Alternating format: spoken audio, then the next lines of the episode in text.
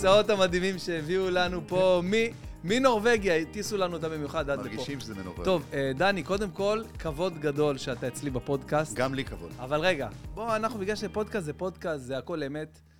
בוא נדבר שנייה תכלס. היום בבוקר העליתי תמונה לא, לאינסטגרם שלי, אמרתי, דני מתארח אצלי בפודקאסט. עכשיו, כל פעם שאני אומר, אה, מי שמתארח, תשאלו שאלה שאתם רוצים שאני אשאל אותו. אז אתה יודע, שואלים אה, עשר שאלות, 15 שאלות, אין לי אה, שתי מיליון עוקבים, אתה יודע. יצא לך יום מיוחד, הרווחת. יצא לי יום מאוד מיוחד היום, וקיבלתי היום, תקשיב, קיבלתי איזה, אני גולל, גולל, זה לא נראה, איזה 200 שאלות. ברור. זה ביום שעלו לי 3,000 עוקבים באינסטגרם, אתה תקבל 200 שאלות. עכשיו תראה, אני לא יודע מתי הפודקאסט הזה יוצא, עוד כמה ימים ייקח לנו להעלות אותו, אבל אני רוצה להגיד לך דבר כזה. אני לא הייתי מודע למה שקרה, וחצי שעה לפני אני כאילו רואה טלפון ממך, אז אני מבין שאתה שואל אותי איפה זה? להגיע, לפתוח את השער, עניינים וזה, ופתאום אתה אומר לי, אתה לא יודע מה קרה, חצי שעה לפני הדבר הזה אומרים לי, אחד מההודעות, מה, דני רופ מגיע לך, איך הוא יבוא? הוא לא... אני כאילו, למה? לא מת העולם, תשמע. הכל בסדר, מנהלים כל... משבר, ממשיכים. קודם הלאה. כל, למדתי, רצי, רציתי בכלל, אתה יודע, לנהל את כל הדבר הזה אחרת לגמרי, לשאול אותך מיליון דברים אחרים, שאני לא, כמובן, אני, אני גם הכל, לגמרי, אותך, אבל, זה... אבל קודם כל אני רוצה להגיד לך שאני מעריך פי מאה את זה שבאת ו... אני באתי לתרפיה. וואו. אני ידעתי שאם עכשיו אני, אני אמשיך עם הטלפון, ואענה לטלפונים, ואגיב לתקשורת, ואפילו אשחק פאדל או כדורגל, זה יבוא עליי. אם אני אהיה איתך עכשיו, יהיה לי כיף ומצחיק ושקט, ונדבר גם על דברים אחרים. בטוח יהיה לנו כיף, בטוח נדבר על דברים אחרים, אבל שוב פעם, אני רוצה להגיד לך תודה רבה, כי זה לא מובן מאליו, אתה פה כבר איזה שעה וחצי. עושה טלפונים. ווואו, וואו, זה פשוט, אני לא יכול לדמיין, ואתה יודע מה? זה קורס בניהול משבר. אני אגיד לך מה אני חושב. הפנים שלך כל כך ממלכתיות. נכון. בשבילנו. אתה יודע, כל מי ש... אתה יודע כמה אנשים אמרו לי, מה, אתה נירופ? אני מת עליו, גדלתי עליו, אני. תשמע, אני 31 שנה בתקשורת. כן, נכון. ומקרה כמו שהיה לי היום, אה, אתה יודע, אני לא יודע מה ידעו מזה עד שזה ישודר, אבל שטות שאמרתי בשידור ולא התכוונתי, ויצא מפרופורציות, והייתי צריך להתנצל, והתנצלתי על זה שאמרתי איזה שטות, כמובן שלא הייתה לי שום כוונה וזה, אבל זה מאבד פרופורציה לחלוטין, זה מקבל גם בעידן הזה של המי... של המי... אני לא רוצה לשים את זה שם, כן. כי זה לא קשור למיניות בכלל, אתה יודע... אה, אין פה שום קשר. שאלו אותי אם יש לי קעקוע, קמתי, רציתי לפתוח את הז'קט, נגעתי בחגורה, כאילו שאני הולך להוריד את המכנסיים, זה לא היה קרוב לזה בכלל, אבל זה הצטייר לא טוב, זה הצטלם לא טוב בעיקר. אמרת מקודם, ה-catch phrase, בדיוק. סליחה, בתמונה זה נראה רע מאוד. בדיוק, התמונה הזאת, בתמונה זה נראה רע מאוד. העולם שאנחנו חיים בו היום, אתה כל הזמן אה, צריך להיות פוליטי קורקט, אתה צריך להיזהר בכל מה שאתה אומר, עושה, צוחק. אבל זה עולם שיכול לערוך אותך כאהבת נפשו. כאילו, היה משהו אחד, ולוקחים את זה עכשיו לכל מיני מימים כאלה. אני כבר ראיתי כאלה באינטרנט היום, שהייתי עוד רגע מלהוריד את המכנסיים. כאילו... זה מטורף. מרחק שנות אור. את החולצה אני לא מוריד, אני אוריד את המכנסיים, כאילו... זה מטורף. אז, אה, אז אה, קודם כל, שוב פעם, אני רוצה להגיד, בגלל שראיתי ממש ככה ב... לא, לא ויתרתי להגיע, פה היה חשוב לי להגיע, כי כבר פעם אחת הברזתי לך גם. ו... העברת לי בגלל סיבה טובה. כן, נכון. איתי עלה כן. שלב והיום בטניס. והיום הוא גם בטניס, אתה לא תאמין. רותם נסע איתו בגלל שהיה לי גם בוקר וגם באתי אליך. אה, הייתי אמור לבוא אליך, והוא הפסיד. הוא הפסיד, אז לא נורא. וטניס איתי זה הילד שלי הקטן, הוא כן, משחק טניס. איתי הוא כבר, אתה יודע, הוא כבר חלק מהנבחרת אומנים שלנו. הוא הפסיד 10-8 בסט שלישי, מסכן. יפה. אז הוא לא, לא פראייר. לא, לא, לא. מסתמן לא. כ... לא, לא, לא. טוב, אז קודם כל, אני מכיר אותך, אה, אני רוצה להגיד כאילו טוב. מכיר אותך טוב uh, כמה שנים, כאילו כבר, בזכות... Uh, תגיד מאיפה. בזכות הפרויקט המדהים הזה שהצלחתי להתברג ולהשתלב בו, וזה באמת היה איזה חלום שלי, ופתאום uh, היה לי איזה יום צילום ממה קשור. Uh, צילמנו את uh, מת אבא שלה, זה שלה, עם uh, כן, כן. שיר אלמליח, מת אבא שלה, צילמנו את זה, ו... היה שם באחד מהזה, גיל, הסוכן שלי, ועובד קראוס היה שם, ו... וגיל הסביר לי מי זה עובד ומה הוא עושה, ואמר, אה, הוא גם אה, המאמן של נבחרת האומנים, מקים, מייסד. אמרתי, מה? יואו, בבקשה, אני רוצה להיות שם. כי שיחקת כדורגל כשהיית צעיר. כן, שיחקתי כדורגל עד גיל 26, כן. שיחקתי את ה... אתה רואה את זה, רואים, רואים. מי ששיחק כדורגל רואים. כן, אז הוא אמר לי, בטח, תבוא, אבל הנבחרת הקודמת עם עובד, היה משהו אחר, היה שם משמעת של צבא, אתה יודע, זה היה... עובד קראוס, אי אפשר לקחת ממנו, זה קודם כל נגיד, אני לא יודע מי יודע, זה נבחרת האומנים של ישראל בכדורגל, נכון. אנחנו קוראים לה למען הקהילה. נכון. זה חבורה של אומנים, אה, אנשים, זמרים, אנשים סטנדאפיסטים, מדהימים, שחקנים, אה, אה, יש לנו גם קצת שחקני עבר שמותר להכניס נכון, במסגרת... נכון, ex-pro. ex-pro. ומתאמנים בצורה הכי מקצועית שיש, אבל המטרה העיקרית היא לעשות טוב לקהילה. נכון. כל אירוע של הקהילה. לכן נכון. זו עמותה רשומה, רצינית, מתנהלת כמו שצריך. אנחנו גם נוסעים לחו"ל, לרוסיה, לטורנירים. מה יהיה עם הרוסיה הזה? תגיד לי, מה יהיה עם אני זה? מקווה שניסע השנה. אתה יודע, אני, עכשיו אמרו לי שיש כאילו בלאגן שם עם הקורונה, שזה גל כאילו מטורף עכשיו שם, אמרתי, יופי, זה טוב לנו שעכשיו זה שם. שעכשיו זה ייגמר. כן, שעכשיו זה יוני שם, זה ייגמר. עד יוני. אז יש את רוסיה, ובקיצור, זה פרויקט מדהים שגם אתה ככה לומד להכיר אנשים מכל התחומים, אומנים מכל, מכל, אתה יודע, אומרים, תמיד שואלים אותי מי שם, נכון, אבל אנשים לא מבינים שאמנים זה לא רק שמות מפורסמים. נכון. אתה יודע, אנשים נכון. מכירים מי שמוכר, מי נכון. שבסדרות, מי שבתיאטרון, מי שבקולנוע. נכון. יש כל כך הרבה אמנים בישראל נכון. שעובדים נורא קשה, והם לא מוכרים. אז זה לא נבחרת סלבס, זה לא נכון. גולדסטאר.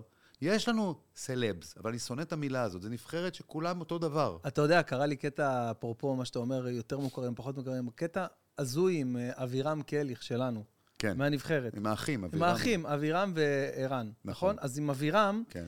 אה, יש לו איזו הצגה שרצה בכל, אה, בכל חנוכה ו- ופסח, נכון. זה היה משהו עם הספייס, עם החלל שם בהרצליה. ילדים, לא? כן, מלא ילדים, כן. עכשיו, אני הגעתי לשם עם המשפחה, לא ידעתי, בלי שום קשר, אני מגיע עם המשפחה, ואני רואה כאילו מופע יחיד של איזה בחורצ'יק, שאתה יודע, עכשיו, אני בתור סטנדאפיסט, אז יש לך תנאים בשביל הופעה, אתה צריך שכולם ישבו זה, ושיהיה שקט, ושלא יאכלו, ולא יודע, וזה סיפור, ואתה רואה בן אדם עולה על הבמה, ילדים רצים, צורכים, צועקים, הורים, הרעש, וזה, והוא נותן שם שואו, הצגה, אני אומר, "בואנה, אתה משחק זה- איתו- אתה משחק איתו כדורגל. אני לא. זיהיתי אותו, אני לא זיהיתי אותו. אני, אני, אני, מסתכל, אני כאילו אומר, בואנה, איזה אלוף הוא, והוא שר וזה, והוא מכניס אותם, ו, וכולם איתו, כולם מקשיבים. אני אומר, בואנה, איזה תותח, מי זה הבחור הזה? אתה מבין, ואתה בא לאירועים, ולא מכירים אותו, לא יודעים אחרי. שבוע אני מגלה שזה אבירם. אבל יש לנו כמה כאלה, ויש לנו, אה, מה עם איתמר שקד, שהוא שחקן ענק. איתמר, וואי, וואי. תקשיב, כן. מצד שני, יש לך את דין מירושניקוב, ויש כן, לך את אקי כן, אבני, ואושרי. כהן, ו- נכון. והעמית שלך, אה, עמירם טובים. אמירם, ו- נכון. אבל זה העירוב הזה, הוא שעכשיו בר צברי שנהיה כוכב, ג'וני וג'וני, ראית אתמול עשו אותו בזמר במסכה כבר, את לא. השיר שלו. אה, אה, זה ג'וני בזמר כן, מצליחה, אני לא לא יודע- אני לא ראיתי. יודע מי זה היה בפנים, אבל עשו את זה מצוין. אז, אה, ויש נשים גם. אימא שלי אמרה לי, למה לא תלך לזמר, אתה מכיר את השאלה, למה לא תלך לזמר במסכה? אמרתי לה, אימא, גם כשאני אוריד את המסכה לא ידעו מי אני, זה משנה. לא, אבל לא, אה, בר צברי, בר צברי, ובאמת אה, עשה קפיצה מדהימה. יש לו שירים, אני אגיד לך את האמת, אני, האלבום של בר, כולם מכירים את ג'וני ואולי עוד איזה שיר שניים, אבל האלבום של בר, כן, תקשיב. חזק. אני הכרתי את השירים שלו וואו. ברוסיה, העלינו מופע כן, שם נכון, ברוסיה, היה. והוא כיכב שם. הוא כיכב שם, אבל יש לו שירים כן, תקשיב, אני אומר לך. ברמה של כתיבה של אה, אביהו מדינה של פעם, של השירים של פעם, כן, הוא מביא את התימניות של פעם, מדהים, עם מדהים. עם. הרוקנרול, כן, משהו ממש מגניב. הוא מוכשר, גם מוכשר בכדורגל, לא? מאוד מוכשר בכדורגל. דפוק, זה- אבל מוכשר בכדורגל. אתה יודע, זה, זה, אני תמיד אומר, זה כזה ימינה לפה, ימינה לפה, אתה יכול להיות פתאום בגרנדה בכלל, איזה זמר, איזה כלום. אז אה, וואי, אני רואה, הטלפון שלך בשיגעון. לא עונה. אתה רוצה אני שאני אטעין לך אותו בזמן שאנחנו אולי... אה, בכל אופן, כמה תקשיב. נשאר לי סוללה? בוא נראה. זה החדש? 16. זה ה-13 כן. החדש? נו מה, לך לא יהיה את אנחנו יכולים- ה-13? אה, וזה השבע החדש. וואו, איזה יפה. תשמע. וואי, יותר גדול, נכון? ברור. לא, באתי בלי האפל וואץ'. אני תמיד הוא עליי. וואו, הוא נראה ממש יפה. אבל רגע, אבל עכשיו, לפני שנה קנית אה, אה, שעון. אני מוכר. אתה רוצה לקנות? אה, אני מוכר את זה השש. השש? כן. וואלה, מעניין, עניינת. יש לי מכירת. טסלה וזה. אה, אתה גם את אחרי זה אני הטסלה. אדבר איתך על זה. לא, מה לא עכשיו. הקטע עם הגאדג'טים? אני יודע מה... מחלה. אז לא, אז אני, יודע מה, מה, מה הרקע הפסיכולוגי שלי בכל הנושא של הגאדג'טים, למה אני אוהב. אני אף פעם לא ניתחתי את זה, אני יודע שאני חולה נפש, שאני לא יכול לשבת פה רגוע, שאני יודע שיש לי את ה... אין לי את המוצר האחרון. תקשיב, יש לי מקבוק. פרו, יש לי מקבוק פרו מ-2016, שאתה קנית בשנה שעברה, לא יכולתי לישון בלילה, והצלחתי להתאפק. נכון, תקשיב. עכשיו יוצא המקבוק פרו החדש M1. עם ה-M1, אין מצב שאני לא מחליף, זהו. אבל תגיד לך שהמחשב שלי לא עובד טוב מ-2015-2016, עובד מעולה. עובד מעולה. אבל אני לא יכול לחשוב על זה שיש כבר של... של... אה? שלושה, ארבעה דורות. למה? מ- בוא- מחלה. למה אנשים מהמרים? אוקיי, למה אנשים לוקחים אוקיי. סמים? סלח לי על השוואה. למה אנשים עושים ספורט בצורה אובססיבית? תראה, הכל. למה אנשים מעשנים? הכל זה תוצר של חיסרון מסוים, מה, אוקיי? אז מה חסר לי? אני לא יודע. זה מה, מה ההורים שאני שלו שואל. נתנו לי הכל כשהייתי ילד, כל מה כן? שרציתי. אז, אז אני יודע שזה יושב על מנגנון ש... שלי לא היה הכל. אני כאילו- רוצה שיהיה לי, לא, זה לא הכל. אתה תשים לי אופנוע פה, אני לא ארצה. אני צריך שיהיה לי את הטכנולוגיה האחרונה טכנולוגיה. אצלי. אתה יודע מה קורה אם- אם- אם האפליקציות בטלפון לא מעודכנות?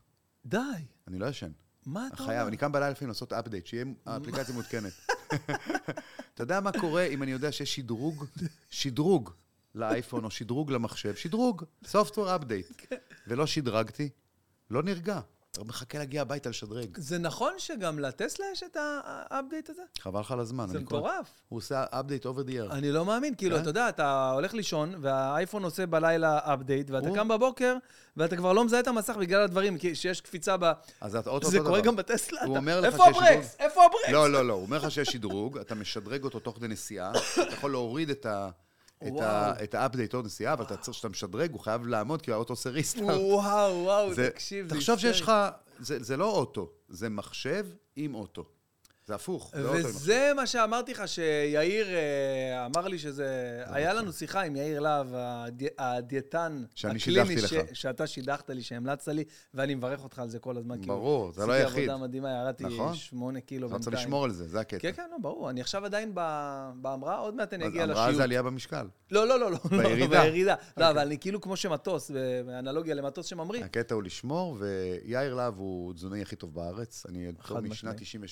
96-7, אני שומר על תזונה וספורט, אתה מכיר אותי. אבל זה גם למה? למה בעצם אתה איתו כל כך הרבה שנים? כי כשאני הגעתי אליו באמצע שנות ה-90, אני הייתי טניסאי, ונולדו לי ילדים, והפסקתי לשחק טניס, התחלתי לאכול גלידות, ואמרתי, מה יכול לקרות לי? אני ספורטאי, רק שכחתי שהפסקתי לעשות ספורט. וואי, וואי. ואז פעם אחת הלכתי עם הבת שלי הקטנה, הלכתי עם הבת שלי הקטנה לגן שעשועים, ושמתי אותה, הייתה בת שלוש או משהו, ושמתי אותה על הצוואר, והרגשתי שכבד לי. וואי, וואי. והרגשתי שאני מתנשף. וואי. ואז חזרתי מהעבודה יום אחד, וקניתי ג'ארה של גלידה, כמו שהייתי רגיל לעשות שלוש פעמים בשבוע, ואמרתי לעצמי, מה אתה עושה? וואי. פתאום הרגשתי גם שומנים קצת וואי, בצד. וואי. ואז ראיתי את מיקי חיימוביץ' בהיריון הראשון שלה, תבין שהילד שלה בן 27, 29. וואו, וואו. בהיריון הראשון שלה, ואמרתי לה, מה את עושה ברמת השרון? הייתה ש... גדולה, בהיריון. אמרתי לי, תשמע, לא יכולה יותר עם הגודל הזה, אני רוצה להוריד, גם בזמן שאני בהיריון וגם אחרי, אני הולכת פה לדיאטן שהמליצו לי, קוראים לו יאיר להב, זה היה ברמת השרון. הוא היה צעיר שאתה אומר. מאוד. שנת 96, משהו כזה. וואו. שבע. ואז נכנסתי, זאת אומרת, קבעתי, אמרתי, טוב, אני אלך לראות מה זה דיאטן, לא עניין אותי. פגשתי איש מדהים, כן. שהיה לו עיפרון ונייר. עיפרון ונייר, לא היה לו מחשב, מזכירה, עיפרון, לא היה לו מזכירה גם אז. והוא פשוט הסביר לי מה זה תזונה, מה זה לאכול נכון. למרות שהייתי ספורטאי, כל הילדות הייתי טניסאי גם ומאמן. אני, גם אני והוא הסביר לי. איך עובד הגוף, ונהייתי, כל כך זה עניין אותי, המקצוע הזה. אני הייתי, אני, אני יודע שבגלגול הקודם, היית משהו הייתי ג'וני. קליני, או בגלגול הבא אני אהיה. יש פה משהו שהל- שהלהיב אותי מאוד, והתחלתי ללמוד את הנושא יותר ויותר, והתחלתי לעבוד לפי ה... הוא גם הכניס אותי למשטר תזונה, וגם הכניס אותי לחדר כושר, מה שלא עשיתי בחיים, כי הייתי טניסאי וזלזלתי בכל האדזון. כן. בגלל זה גם לא הייתי מספיק טוב כנראה בטניס, כי זלזלתי בכל המסביב, מה שהיום אין טניסאי שרוצה להגיע לרמות הגבוהות, או ספורטאי.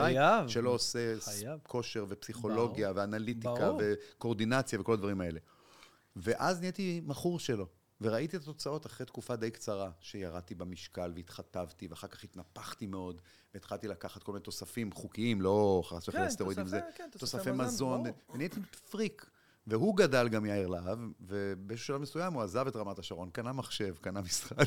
והיום הוא יושב על אה, בדיקות ומפלצת, אבל הוא עדיין. אותו יאיר להב, עם אותם שיטות, ועם אותם זה, אין טרנדים. תאכל פחות, תעשה יותר פעילות גופנית, תהיה במינוס קלורי, אבל תכניס הכל, שומן, פחמימה. כן, נכון. לא, בלי זה- פחמימות. זה הפתיע בלי אותי. חלבונים, הכל. הפתיע אותי, תאכל, תאכל שקדים, לחם, תאכל שקדים, תאכל אפילו תאכל- סניקרס מדי פעם, אתה יודע. כן, אומר לי, קצת אה, שומן שיהיה בבשר, קצת טיפה זה בסדר. ואז אתה פשוט, אם אתה במינוס קלורי, אתה תרד. עכשיו, תחזק את זה עם פעילות גופנית, נכון. לא לרוץ. כן, עם משקולות, משקולות, זה? תעלה מסת שריר, תוריד מסת שומן, המבחן הוא ההיקפים. ההיקפים, אני שאתה- בדקס אני האחרון מפחד לגעת שהיה בחגורה, לי. אתה יודע, נגעתי עכשיו בחגורה, ורציתי להגיד לך היקפים, נגעתי בחגורה, קיבלתי צמרמורת. אה, דני, דני, לא. מספיק לנו ליום אחד, תעזוב את החגורה. תשמע? אבל זה? הכי מצחיק. התחתון, תקשיב, זה, אם זה היה מבצבץ, את בכלל אני פתאום באינטרנט, נזכרתי שדווקא היום שמתי תחתון, ויש דגל של הקהילה הגאה. אמרתי, רק זה היה חסר להסתבר גם איתם. יואו, יואו, דני, תקשיב, אני רוצה להגיד לך ככה. אז זהו, אז זה- מה שקרה עם יאיר להב. ויאיר להב, דיברת על איך שהוא לטסלה, הוא שמרן. הוא שמרן מאוד, הוא מדבר עברית נכונה מאוד. ותקנית.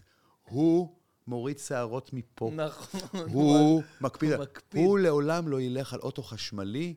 הוא ילך על אוטו חשמלי בעוד 20 שנה, אחרי שכולנו כבר נשתמש. נכון, הוא יא. קונה וולבו, הוא שומע חווה אלברשטיין נכון, והגבעתרון. נכון. זה יאיר להב. אל- בנושא מכוני- טכנולוגיה, אל תשמע ליאיר להב. אז זהו, אתה אומר כל דבר, תזונה, ש- אלוף עולם. טכנולוגיה וקדמה.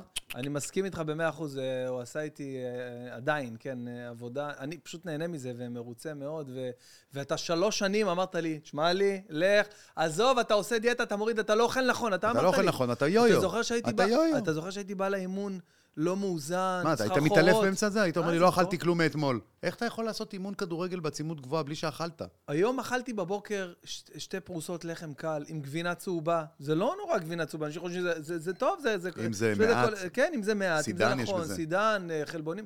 ו... ווואלה, והלכתי אליו, ואני באמת מברך אותך על זה כל הזמן. מה זה שמת ב- לי פה שעון חול? כן, זה סתם בשביל ה... אתה יודע, בשביל ה-continuity, שיהיה אה, יפה. אה, רציתי- בכל אופן, תראה. אז בדקס האחרונה שעשיתי לא עכשיו... יודעים מה זה דקס עכשיו, אתה אומר להם כן, מילים, אז חושב זה, שאתה מקלל אותם. כן, אוקיי, נכון, נכון, זה, צריך להסביר. אז יש אה, בדיקת הרכב גוף הכי מדויקקת שיש. זה כמו פקס תוך כדי שאני. מדבר ומסביר, כל שנייה יש לבן אדם טלפון, אחרי טלפון, לא, אחרי טלפון. זה אימא שלי מאוד אה, מודאגת. מוד- אתה רוצה להגיד לה שהכל בסדר? לא, היא? יודעת, מה יכול להיות? מה. פה יכול להיות? אין, אין אלימה בסופו של דבר. אז זהו, בבדיקת הרכב גוף האחרונה, אז ירדתי שבעה קילו שומן מעולה. ו-600 גרם שריר, שזה... ירדת גם שריר. ירדתי זה גם לא טוב. שריר, זה לא טוב, אבל הוא אומר שזה לא נורא שזה רק 600 בשביל גרם. ההתחלה. נכון, בשביל ההתחלה, ועכשיו אני עובד קשה אתה תראה את כושר כדי- התוצאות. כן, ה DEXA. פשוט, זה כמו מכשיר פאק שסורק אותך, והוא אומר לך כמה שומן אתה, כן, איפה נכון, מרוכז השומן התוך התת-בטני, איפה משורת השומן התת-עורי, אמ, כמה שריר אתה מול כמה שומן, ויש לו עוד מכשיר שמודד נוזלים, נכון. ואז אתה מקבל תמונה. מכשיר שני מודד לך, נו, אה, קלוריות, זאת אומרת, כמה קלוריות אתה-. מאבד, לא, במנוחה. במנוחה, סליחה. כשאתה יושב ולא עושה כלום, לא כן. זז, רק נושם, רק. נושם. זה הבסיס, כי אם אתה נכון. מאבד 1,800 נגיד קלוריות במנוחה, ואתה מאבד עוד, נגיד שאתה מאבד ביום, בלי ספורט, 2,100 2,200, קלוריות. כן. ואתה עושה גם ספורט, זה 2,500. אם תאכל 1,900, אתה יורד 600 קלוריות ביום, אתה מוריד במשקל. נכון. עכשיו, כדי לא לאבד את זה מהשריר, אתה צריך לפמפם. לפמפם, נכון. ואז השריר מדעי. שומר על עצמו עולה, ואתה מוריד בשומן, מאוד פשוט. הבנתם, חבר'ה? חסכנו לכם עכשיו אה, אלפי שקלים. על- 3,000 שקל, יאללה. חשוב טוב. ללכת כדי... ל- בשביל להבין הקונ- את זה. בשביל ה-continuity. אז אני רוצה להגיד לך שאיך שהלכתי לשם, אז אח שלי בדיוק באותה תקופה היה לו יום הולדת, אמרתי לו, תקשיב, תן לי, תן לי לקחת אותך, לתת לך מתנת יום הולדת, ת- אני נותן לך מתנת יום הולדת, לך ליאיר להב, תשמע לי. והוא הלך אליו, והוא היה שם אתמול, והוא היה מופתע. אה, הוא היה רק אתמול. הוא היה מופתע בצורה קיצונית. הוא אמר, אני, יש לי 30 אחוז שומן? לא יכול להיות, אין, זה לא... יאיר אומר לי, כולם מופתעים שיש להם 30 אחוז שומן. גם אני, שתקופה לא הייתי אצלו, פתאום אמר לי, יש לך 24, הייתי בשוק. זה היה לפני כמה שנים. ואני לפעמים לא הולך אליו כדי לא לדעת. אז אני ירדתי מכמעט 9 ל-22 עכשיו. יפה מאוד. כן, אבל עדיין אני בתהליך. אז מה. שהתחלתי להגיד ורציתי להגיד זה שבזכות נבחרת האומנים, אז אה, זכיתי להכיר אותך קצת יותר לעומק, היינו ככה בתוכניות בוקר וכל מיני, זה, אתה יודע, ככה בזכות ההיכרות הזאת, אבל אתה יודע, אני ככה מנסה כל הזמן ככה, ב, אם זה בחימומים, בריצות וזה, לבוא, לתפוס איתך איזה שיחה, כי אני גם מכור לגאדג'טים ואני גם מעניין אותי כל העולם שלך, וגם אתה איש טלוויזיה. ואני רואה, אתה יודע, דברים שהלוואי שהיה לי במבנה האישיותי שלי, באופי שלי. אתה יודע, את כל ה... את כל ה... אה, אה, אני אקרא לזה, ב, אני אקרא לזה ב, ב, כאילו במונח הכי אה, רע של הדבר, את כל הפוליטיקה הזאת שיש לך, שאתה יודע, שאתה יודע לדבר עם אנשים, אתה יודע לחבר, אתה יודע את המינגלינג, אתה יודע את ה... את ה לא, את אני, אני, אני, זה לא קשור, אני בן אדם של אנשים, אני אוהב כן, אנשים. נכון, נכון, נכון. זה נכון, גם, נכון. זה גם, זה גם לפעמים עושה לי נזק, אני נורא מאמין באנשים, ונורא אוהב לדבר ולספר, ולפעמים הפה שלי עובד יותר מדי ומספר יותר מדי, וגם המקרה שהיה בוקר, זה, נוע, זה כל כך מתמימות, כל כך, כן, אתה יודע, אני ראיתי אתה את יודע, מי. שמכיר אותי אומר, זה כל כך דני. נכון, אני אראה לך הודעות פה מאנשים שלא מכירים אותי קרוב, מספיק מכירים אותי קצת. אתה יודע, הצוות המאפרות, המלבישות, כל אלה שאני הכי בקשר איתם. בסופו של דבר, אלה האנשים שאתה הכי בקשר איתם. הם אוהבים אותי ואני אוהב אותם. הם אומרים לי, איזה מטומטמים, איזה, כל הביקורת הזאת, זה כל כך אתה, ואתה כזה אידיוט שאתה כזה, כאילו, אה, והם צודקים, אתה יודע, אתה לפעמים צריך עוד שנייה אחת, רגע לפני שאתה אומר משהו, עוד שנייה לחשוב, אתה יודע, אז במיוחד שבתקופה הזאת הכל הופך להיות כל כך רגיש.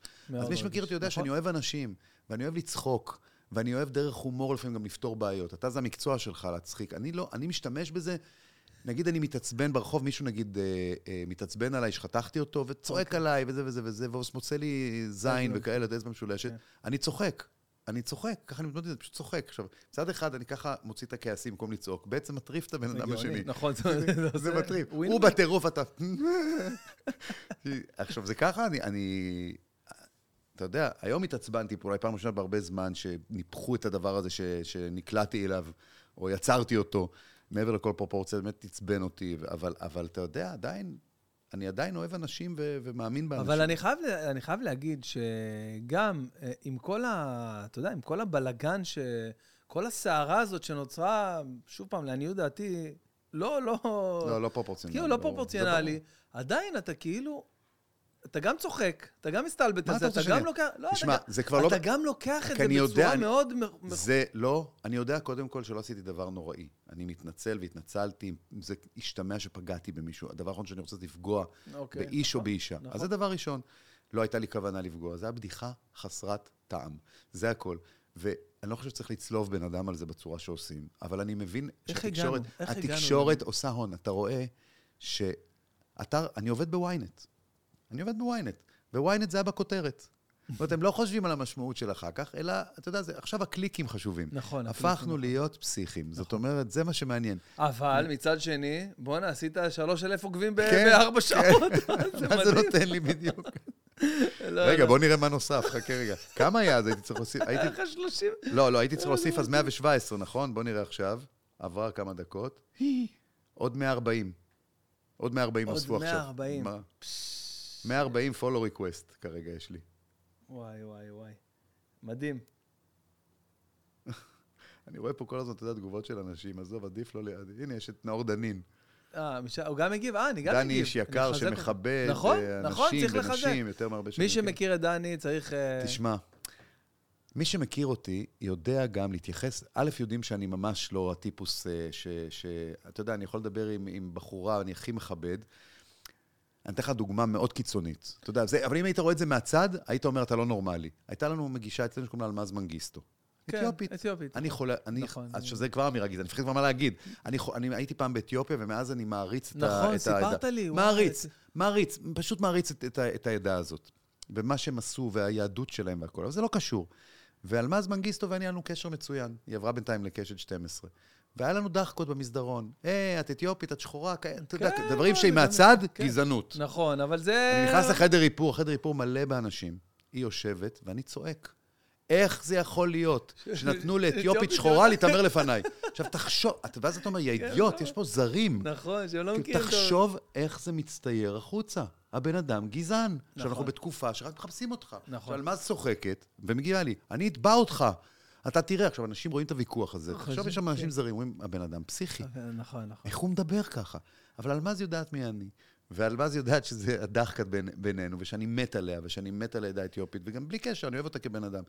אבל אין, צריך תמיד להפעיל, אתה יודע. דני, בוא, בוא, בוא נקרא לילד בשמו רגע, בוא, שנייה. עזוב אותך כל אידיוט. המאיפה- לא, לא אידיוט, בואנה, בסופו של דבר, אתה, אתה חנון שהצליח ממש ממש ממש, ואתה כאילו אני לא לא יכול לפגוע באף בן אדם. אני לא יודע, אני, אני. לא, אני לא חושב שאני חנון, אבל אני ממש לא, לא... אתה עדין, אתה עדין נפש, לא, אני מכיר אני אותך. אוהב אתה- אנשים. נכון, נכון. אני אתה אוהב לא-. לא יכול לפגוע באף אחד בשום צורה. ואתה יודע, והשילוב הזה של לאהוב אנשים ולהגיד מה שיש לך באותו רגע בראש הוא לא תמיד טוב. כי נכון, אתה, נכון. אתה לא יכול לדעת לאן זה הולך. זה... צריך אבל להיזהר. אתה יודע, יש כאלה ששמים זין ו- ואומרים, אכפת לי, אני כאילו... ויש אני רוצה, אתה יודע מה אני רוצה להיות כשאני אהיה גדול? נו. אייל ברקוביץ'. אומר מה שבא לו, נכון, לא דופק חשבון לאף אחד, אין לו בעיה, יודע איך להתגונן על עצמו. כאילו, לא, אתה יודע, לפעמים אני, אני רואה אותו שואל שאלות אנשים, שאני חושב פעמיים לשאול, וואו, מה נכון, יגידו? מה יגידו? מה, זה- מה זה? מה יגידו? אתה יודע, אם היום היה אייל ברקוביץ' עושה מה שאני עשיתי היום, נראה לך שהוא משעים אותו מאיזשהו מקום? מה שאמרתי לך בהתחלה, אמרתי לך, תגיד, מה קורה תגיד, אם, אם אתה, נגיד, אתה לא אומר, אה, טוב, לא מתנצל, לא, בסדר, זהו, לא, יאללה, ביי. כאילו, שאלתי אותך את זה כאילו באמת, אמרתי, בסדר, אני, אני, אני, יודע מה אני זה. בגלל שהיה לי כזה היום, הרגשתי צורך להתנצל. אני שוב אומר, אם מישהו נפגע מהדברים לא, שעשיתי... אם מישהו נפגע, זה אז, כאילו... אז, אז אני אומר, אז אני אומר, אני לא רוצה, המטרה שלי, הכוונה שלי לא הייתה לפגוע באף אחד. היו שם נשים מסביב לשולחן, יש צופים שאולי נפגעו, אני לא יודע, אני לא מדברים איתי, אני נפגעתי, אני לא. אז באופן כללי אני אומר, טעות, בדיחה מטומטמת, לא הייתה צריכה להיות, לא הייתה לי שום כוונה לפגוע באף אחד, וממשיכים הלאה, תקשיב, אני לא... אין מה להתעסק עם זה יותר מדי.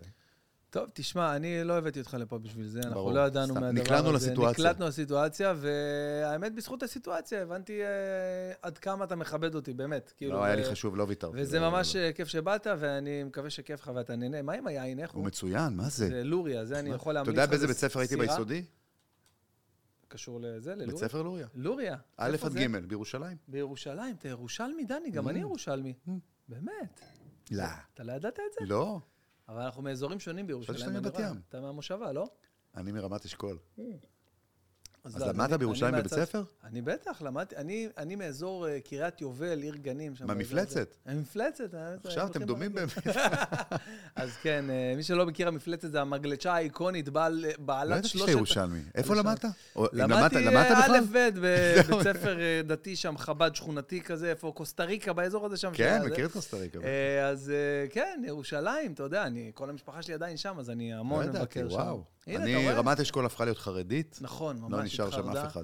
אה, אה, אה, עיר גנים, אפרופו אלמנז, אתיופית לחלוטין. עיר נכון. גנים, כאילו, כשאנחנו היינו שם, אז התחילה העלייה, באמת היה מבצע משה וזה, ו...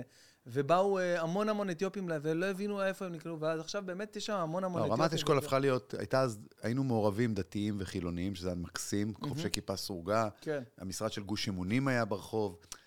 ההורים שלי קנו את הבית שלהם מיוני נתניהו, זיכרונו לברכה. אני הכרתי את יוני בתור וואו, ילד. יוני היה כמו אחי-? יוני היה כמו אחי הגדול. מה אתה אומר? הכרתי אותו כשהייתי בכיתה ג', כשקנינו את הבית. לא היה לי אח, יש לי שני אחים קטנים. הוא היה בשבילי אח גדול, הגיבור הזה שבא בסופי שבוע לבקר, הוא נשאר בקשר עם ההורים שלי אחרי שהוא מכר להם את הבית. והוא היה מגיע עם הג'יפ, בתור מפקד סיירת מטכ"ל, עם הנהג שלו, ואני הייתי יושב לו על הברכיים, הוא היה מספר לי סיפורי גבורה. אחד הסיפורים שהוא סיפר לי, יום אחד הוא נעלם להרבה שבועות, ואני הפסקתי את הכדורגל ברחוב, ומיד רצתי, ישבתי לו על הברכיים, ואני זוכר את זה כאילו זה היה אתמול. ואמרתי לו, יוני, איפה היית, איפה היית כל כך הרבה זמן? התגעגעתי אליך. הוא אמר לי, תקשיב, אני אספר לך סיפור, אבל זה סוד. אתה לא מספר לאף אחד. התחפשנו להיפים. אתה מכיר את המילה הזאת של פעם? היפים? כן. ונכנסנו בסירות ללבנון. רצינו לתפוס את המחבל ערפאת.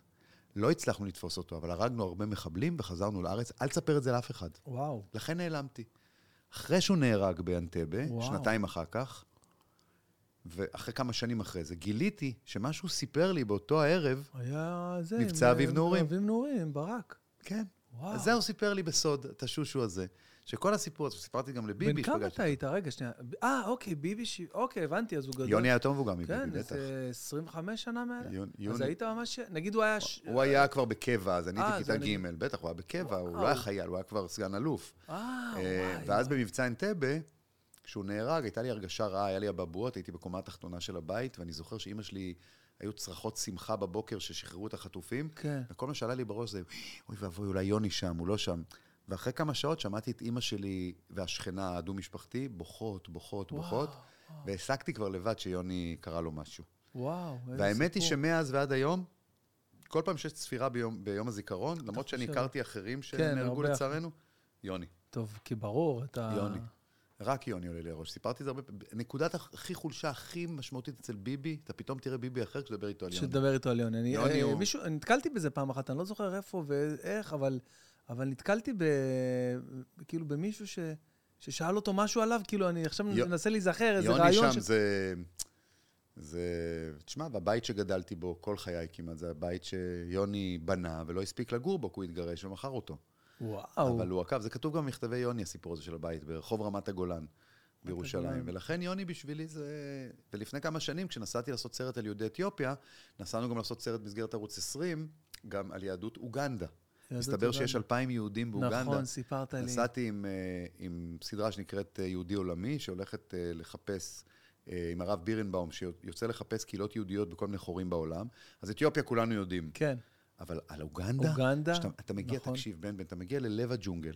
תחשוב, ג'ונגל, ג'ונגל אפריקאי הכי ג'ונגל, בתים מבוץ. וואו. אתה יודע, יורד גשם זלעפות כזה של, של, של, אה, טרופי, ואתה פתאום רואה, אה, שמע ישראל, אתה, אתה, אתה, אתה שומע תפילה, מה ואאתה אתה- נכנס, אתה רואה בית כנסת, מלא מלא מלא אה, אה, אוגנדים, חובשי כיפה, אה, מזוזה, בית כנסת לכל דבר. כן, קור- לי באייפון, כן, הראת לי... קוראים בעברית, מתפללים. עליתי לתורה באוגנדה. יואו, לא בג'ונגל. יאומן. לא יאומן. יש להם מקווה, יש להם מוהל, יש להם אה, אה, הכל, הכל. ויש יש בית כנסת אורתודוקסי ובית כנסת רפורמי ובית כנסת מעורב ובית כנסת לא מעורב.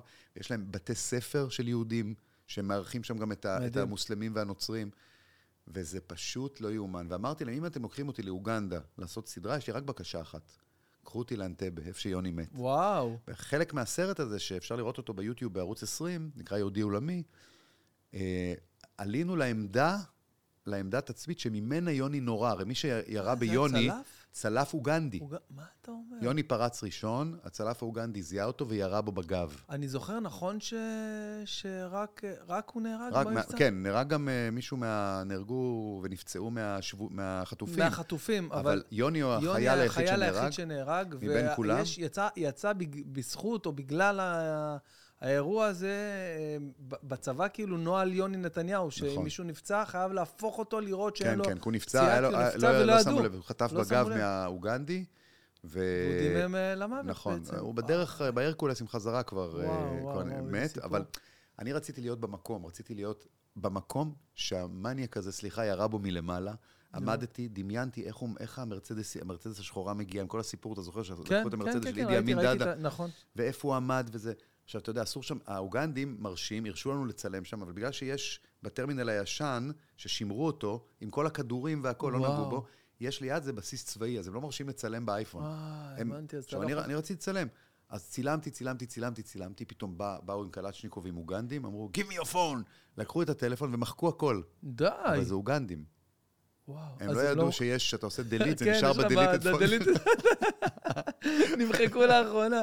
כל הטלפון שלך באנגלית, מה הסיפור? למה? זה מהפן פיילוט עוד נשאר ככה, כן. על פיילוט. אז בקיצור, היה לי... אמ, הבאנו את הספר על מכתבי יוני, והדלקנו נר זיכרון, ויש שם ממש אנדרטה לזכרו שהאוגנדים בנו. הם, הם מעריצים אותו. הבית ספר באוגנדה נקרא בית ספר על שם יוני נתניהו, בית ספר של היהודים. זו הייתה חוויה מטלטלת, נשמע- מטלטלת, מטלטלת. ואז מטורף. נסענו לאתיופיה, שגם שם זה מטלטל, רק זה מזווית אחרת. יהודת, היהודים באתיופיה אנחנו יודעים שיש. כן. הם פה. יש שם אלפים שלא מביאים לארץ, שזרוקים שם, שהמשפחות שלהם פה והם שם. תשמע, ראיתי שם סיפורי קורעי לב. בינתיים חלק באו, אבל לא מספיק. יש שם בגונדר עדיין מחכים לעלות לארץ. אלפים. אלפים. והם אנשים... תשמע, אם אתה אומר לאתיופי, אתה אפריקאי, הוא יורה בך. נכון. הם לא אפריקאים. לא אפריקאים. בכלל, הם- זה משהו אחר הם גם לגמרי. נרא, הם נראים אחרת, מסתכלים על מראה, יש להם שיער, האפריקאים הם קרחים, הם יש להם שיער, זה, המבנה פנים אחר, הם, נרא, הם נראים לא, אחרת. לא, הם נראים. אתה יכול לזהות כן. בקלות אתיופי ואפריקאי. אבל אתה יודע, אומרים להם, אתה אפריקאי? לא, לא, לא, לא, אני לא אפריקאי. נכון. אני אתיופי.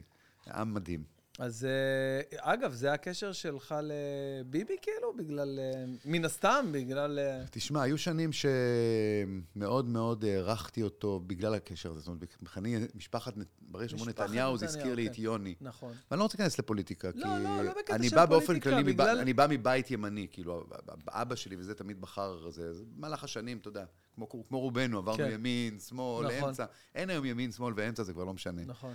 אמ, אבל כן, יש לי איזו פינה מאוד מאוד מאוד חמה ליוני, וביבי יודע את זה. אנחנו מדברים על זה שאנחנו נפגשים מדי פעם. הוא גם ראה את יהודי עולמי והוא התקשר אליי. הוא התקשר אליי, הייתי ב... קצת נצחק. הייתי בג'ימבורי עם הילד, והטלפון מצלצל, חסוי. ואני עונה, ואומרים, שלום, אה, מהלשכה של אה, ראש הממשלה, אה, ראש הממשלה מעוניין לדבר איתך, אז אמרתי לה, שלום, מי זה? בן בן ברוך? אתה יודע, אני סתם אומר. זה בר צברי? מי- זה על הקו? לא, לא, לא, זה מלשכה, ראש אה? הממשלה בנימין נתניהו רוצה לדבר איתך. אמרתי לה, על מה בדיוק הוא רוצה לדבר איתי? אני פה בג'ימבורי. אמרתי, לא, הוא מעוניין לדבר איתך. אני אומר לה, יאללה, יאללה. כן. אני לא מאמין. היא אומרת לי, אתה אולי ליד טלפון אה, קווי? אני אומר לה, לא, אז טוב, תכף אנחנו מתקשרים אליך שוב, תענה בבקשה. אני. עוד פעם עונה הטלפון, אני שומע, שלום דני, מה שלומך זה ביבי? אני אומר לו, "אה", ואני יצחק רבין. אתה- לא האמנתי שזה הוא, כאילו, לא, אתה יודע, לא שזה, לא שאני לא מכיר אותו, אבל מה פתאום שהוא מתקשר אליי, כן. מה קרה? כאילו, מה הוא רוצה ממני? תחזית? אין לו בר מצווה, אין לו חתונה. זה כבר קרה בעבר. כשהוא היה ראש האופוזיציה, הוא היה מתקשר אליי לבר מצווה של אבנר, אני, ההרצאה שלי מתחילה בסיפור הזה. גדול, שביבי התקשר אליי לדעת אם לבטל או להעביר את הבר מצווה של אבנר. גדול. זה כל ההרצאה מתחילה בקטע הזה של אנשים, מה קורה להם שיש להם אירוע והם צריכים מזג אוויר, זה מגיע לראשי ממשלות. זה- זה 90 אחוז מהשאלות שלי. אני כן. מתחתנת בשני כן, ל-22. אז הוא היה אז ראש האופוזיציה. זה התחיל עם המזכירה שלו עד שזה הגיע אליו ואל שרה, ואז הם העבירו את הבר מצווה מהכנרת למקום סגור בגללי. ואז גדול. הזמינו אותי לבר מצווה, ושמו אותי בשולחן עם בעלת הדקס שש- בטבריה, ששם הייתה צריכה להיות הבר מצווה. עכשיו, תחשוב מה קורה, אישה שנה מתכננת על הבר מצווה עם 400 שועי עולם שהולכים לבוא לב- לבר מצווה של אבנר נתניהו, ודני רופ עושה כזה ככה, ומעביר את הבר מצווה ממנה לתל אביב. ושמים אותי איתה בשולחן בתל אביב. חוץ מרצח, הכל היה קרוב לשם. יואו, יואו. מזל שנכנס מנחם הורוביץ מהצפון ואמר, ירד פה מבול, איזה מזל שהעברנו, אחרת הייתי בן אדם מת. אבל, אבל הגענו לזה מזה שהוא התקשר, ואני בסוף, אני אומר לו, איך אני יודע שזה אתה, ביבי נתניהו? תצטרך להאמין לי. תצטרך. והתחילה שיחה כזאת שאני לא מאמין לך שזה אתה. והוא. אומר לי, אבל זה אני. ואני אומר לו, אבל זה לא אתה, תוכיח. אתה מבין, אני מדבר עם ראש הממשלה. ואז הוא נתן לי כמה זה, ואז דיברנו המון על יוני, שהוא ראה את הסרט על, על אוגנדה, והוא הוא כל כך התרגש, ו, ודיברנו על יוני ועל המבצע. היה ממש שיחה, הוא אכל, אני לא אשכח את זה, הוא היה תוך כדי, דיבר איתי תוך כדי שהוא אוכל, ואני עם הילדים בג'ימבורי, ואני מדבר עם ראש הממשלה. תגיד לי, ראש הממשלה מתקשר אליך, אתה לא יוצא שנייה, לא עוזב שנייה, אתה ג'ימבורי יוצא? אי אפשר, הייתי בילדים, אני גם הסברתי לו, יש רעש מהג'ימבורי, ככה אנחנו נדבר. הוא אכל, למה הוא אכל? נכון, נכון.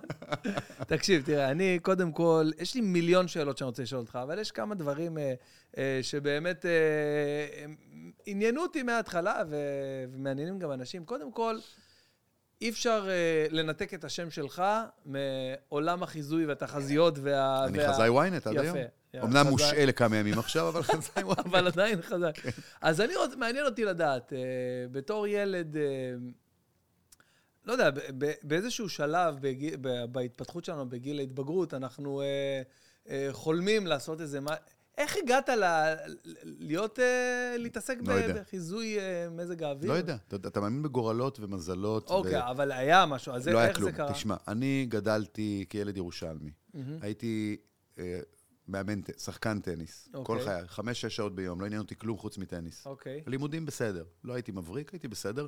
הייתי מקבל אה, אינו ממצה יכולתו. אינו ממצה, כן. זה, זה בכל המקצועות, כן. שזה מחמיא. כן. זה אומר שאתה יכול יותר. הכי מעליב היה מהמורה למלאכה.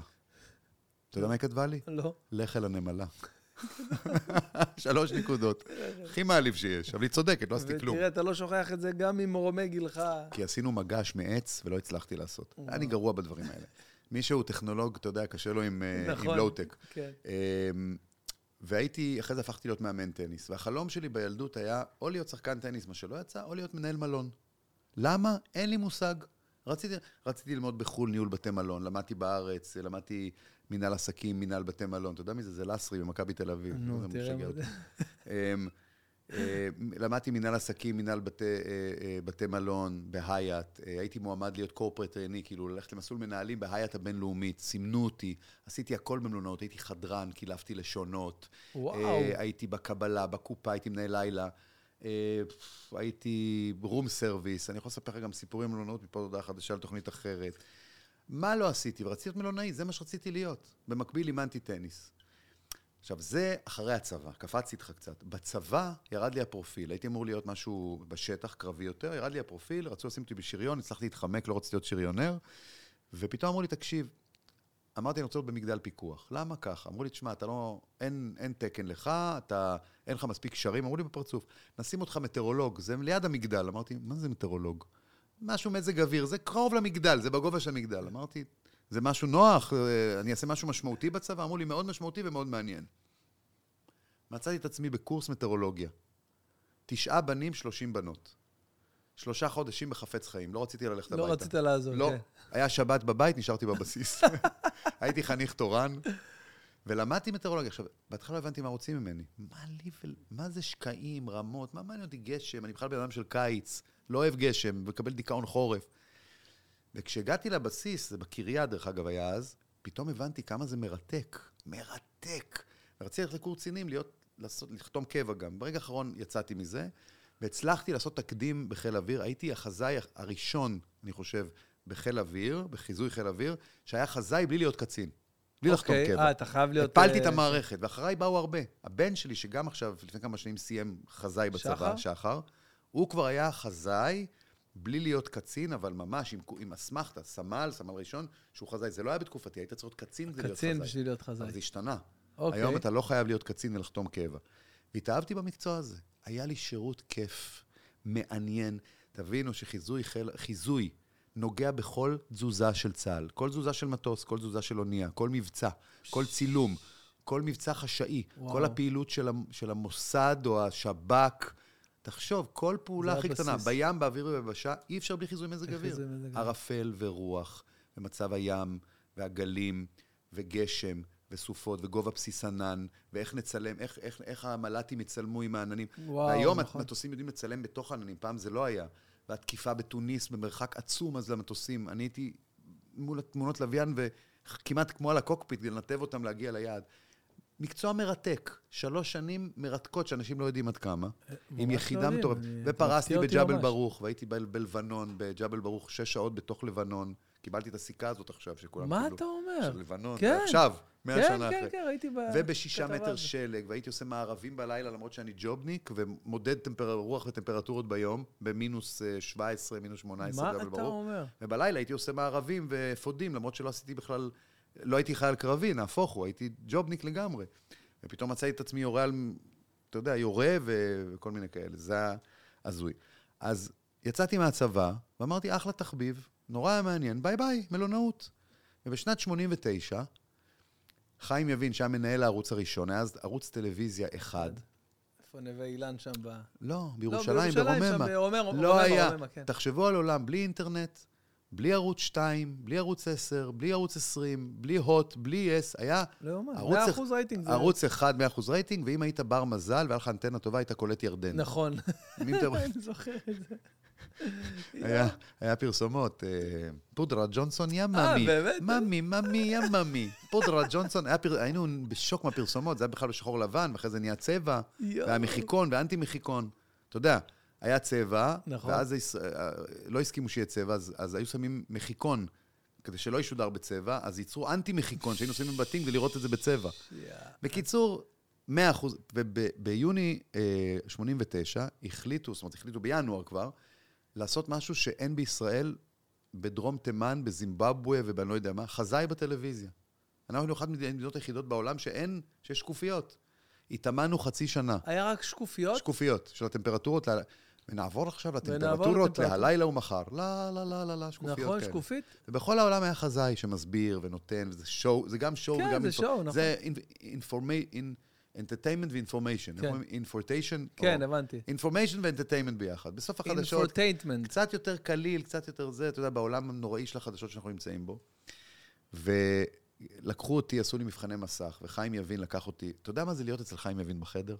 וואו. זה כמו היום, אם אני אגיד לך היום שמסי פוגש אותך, וואו. תתרגש? מה, אני אני מי עוד. תתרגש? מי עוד מרגש אותך לפגוש היום, אחד על אחד, אחד במשרד? על אחד? זלאטן איברהימוביץ'. אתה הולך כאילו, לכדורגל יודע, ישר. ישר אז כדורגל. חיים יבין, היה רועדות לך רגליים. זה היה וואו. אלטון ג'ון. זה יותר גדול מזה. זאת אומרת, אתה יודע, זה, זה במונחים של ישראל זה ענק.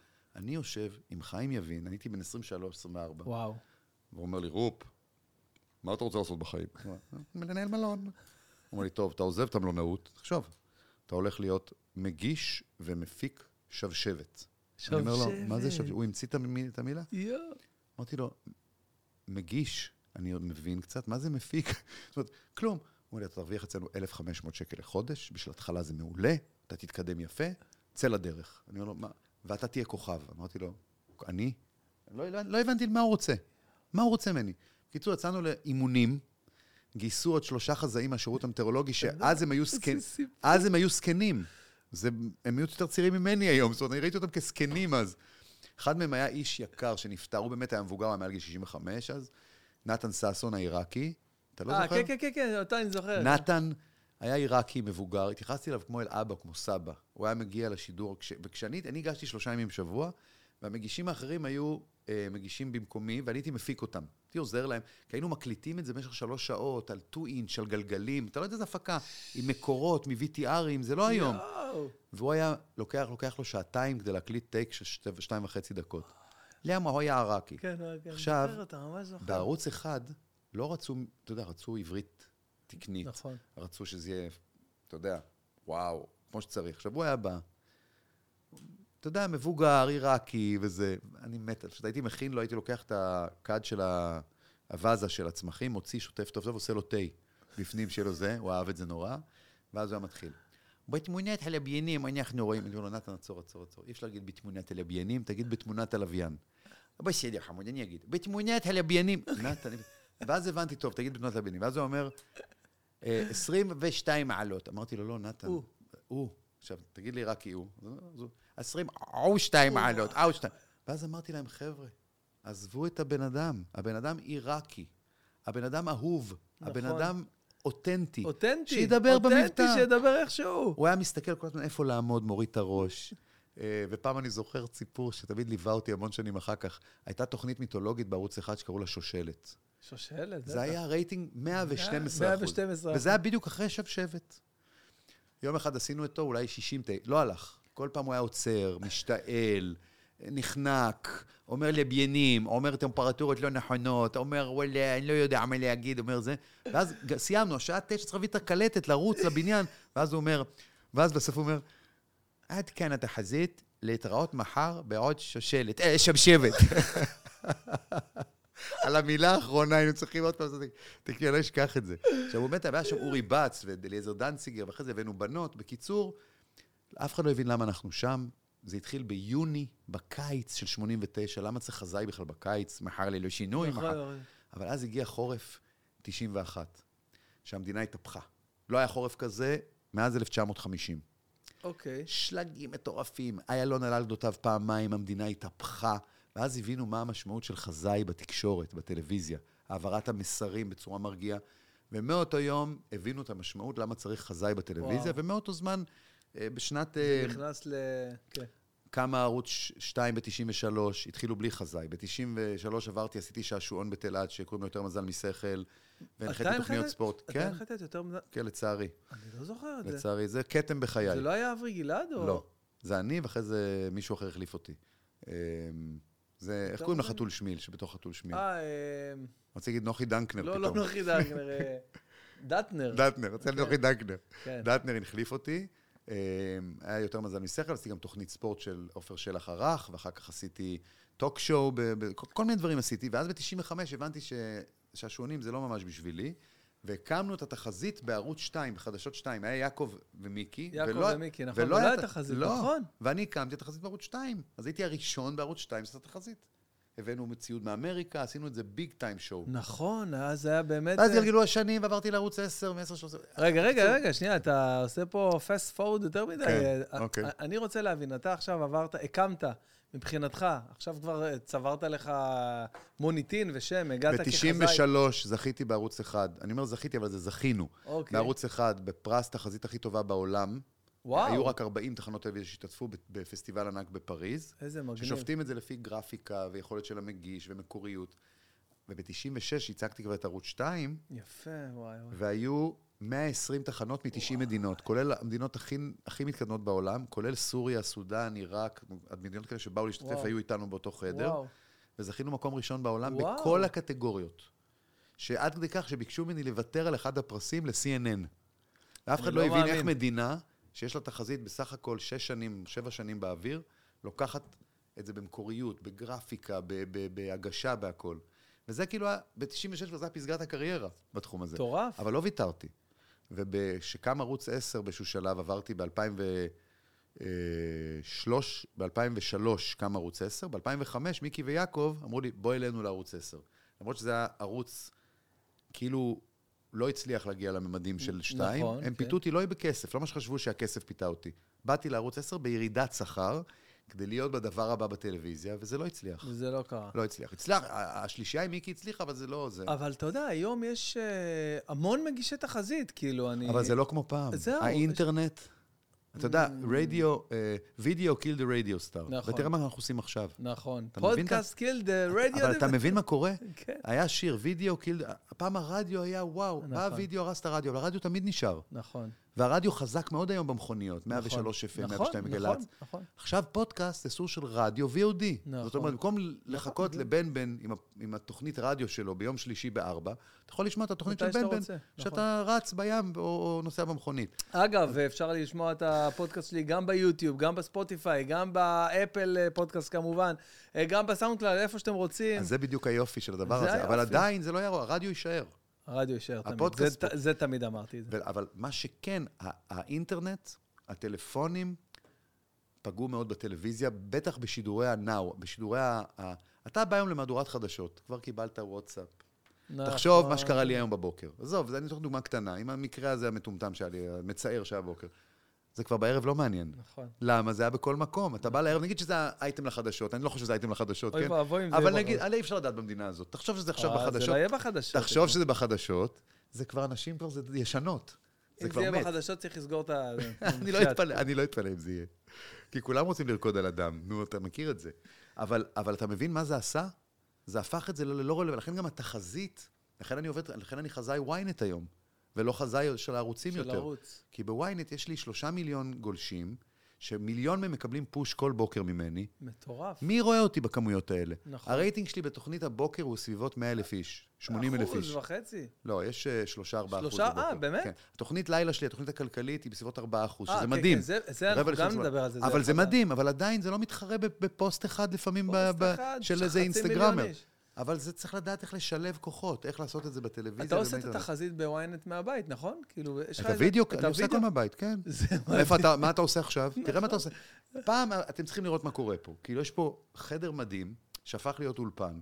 יש פה מחשב לעריכה, יש פה מיקרופונים באיכות הכי גבוהה שיש. הכל פה ברמה... יש פה שתי מצלמות אולפן לגמרי, ועוד מצלמה אחת שהיא קטנה, אבל היא גם באיכות אולפן HD או 4K אפילו.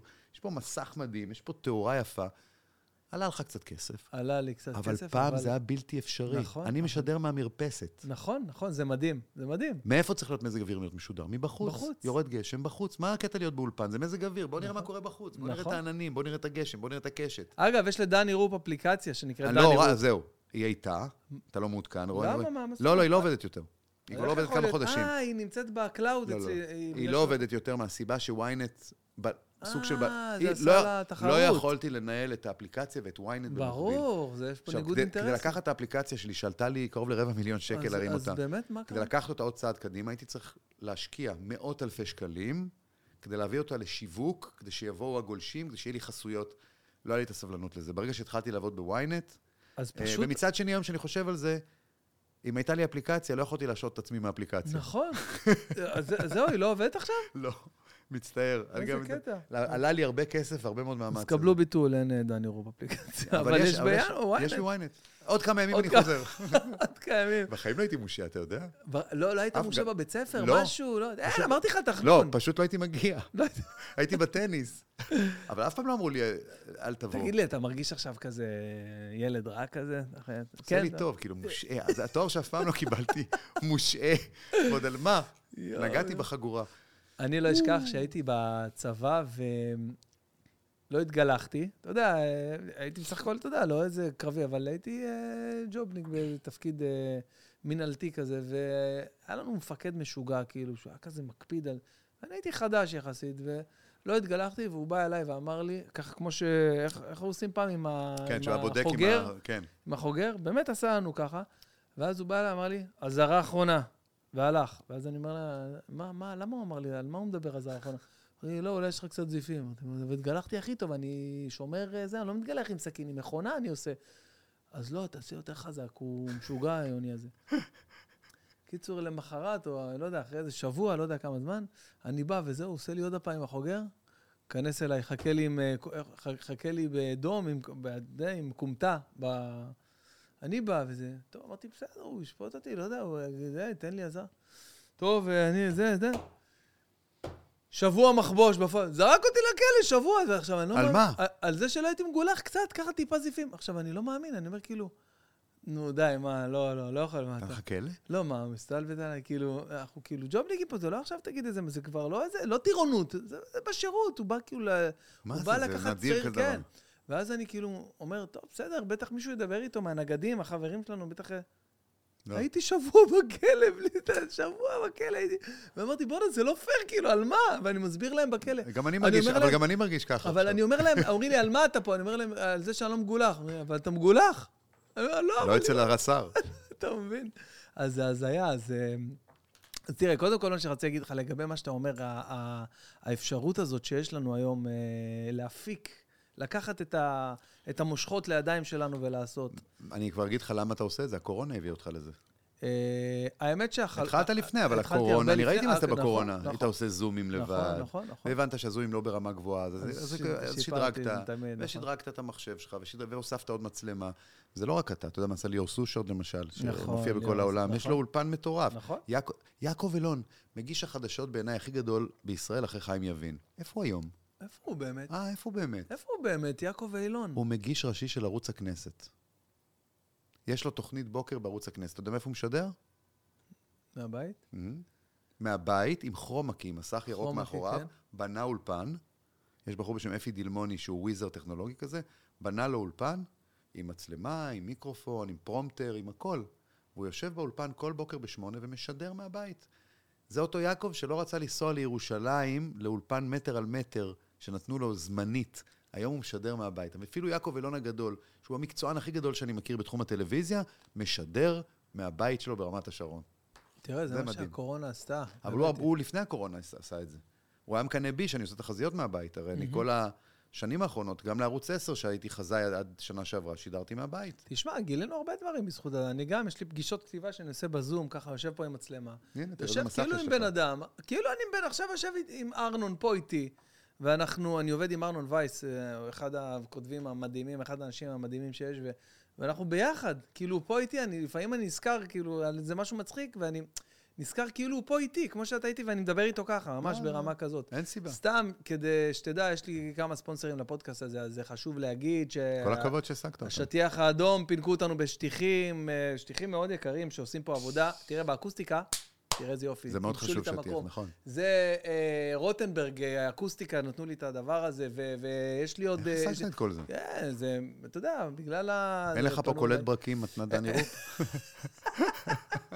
קולט ברקים, מתנת ה- הפודקאסט משודר. המזגן. המזגן לא ממני. לא, לא, לא. אבל אה, חשוב להגיד באמת, אה, שיש לנו ככה באמת אנשים שמכירים כבר ושומעים ומאזינים ואומרים, בוא, אני רוצה ככה אה, להיות, לקחת חלק בדבר הזה, מלא אנשים עושים כיף. פודקאסט, אני צריך לחשוב גם כן כיף. בכיוון, לעשות לך תשמע, תחרות. אתה, אם יש מישהו שיודע לדבר ו- ו- ולעניין... ולדבר ולס- שטויות. ולפעמים... תראה, אני רוצה לשאול אותך קודם כל על ההרצאה שלך. אה, ש... שזה משהו ש... אני בתור בן אדם ששומע המון פודקאסטים ורואה, אני לא מבזבז את הזמן שלי על שטויות. נגיד, גם כשאני רואה דברים בנטפליקס, אז זה בדרך כלל דוקו. סתם כדי לראות וללמוד. אני יודע. ראית משחקי הדיונון, אגב? עוד לא. עוד לא? אני התחלתי רק עכשיו, לא לא אספר לך, לא זה. אני אראה, הייתי אני כאילו, הייתי כזה אנטי וזה, אבל אה, התחלתי לראות. ספר לי רגע על ההרצאה שלך, תשמע, כי... היו לי הרבה הרצאות כל הקריירה, אבל הן לא היו מסודרות, תמיד זה היה... עכשיו, מה הבעיה עם הרצאה? אתה יודע, הרבה פעמים שואלים אותי, אני עושה הרצאות, אז אומרים לי, על, על מה אתה מרצה? עכשיו, אני 31 שנה אומנם עושה הרבה דברים, אבל מזג אוויר זה כאילו הטייטל הראשי. נכון, בדיוק. מה ש- אתה שואל מה? אז אני אומר פורנו גמדים. זה כאילו בשביל הבדיחה זה דבר ראשון. עכשיו, אתה מבין שאתה צוחק, ואם אני אגיד את זה בטלוויזיה, אני עוד פעם אהיה מואשם בזה, אה? אתה מבין? לכן צריך להיזהר.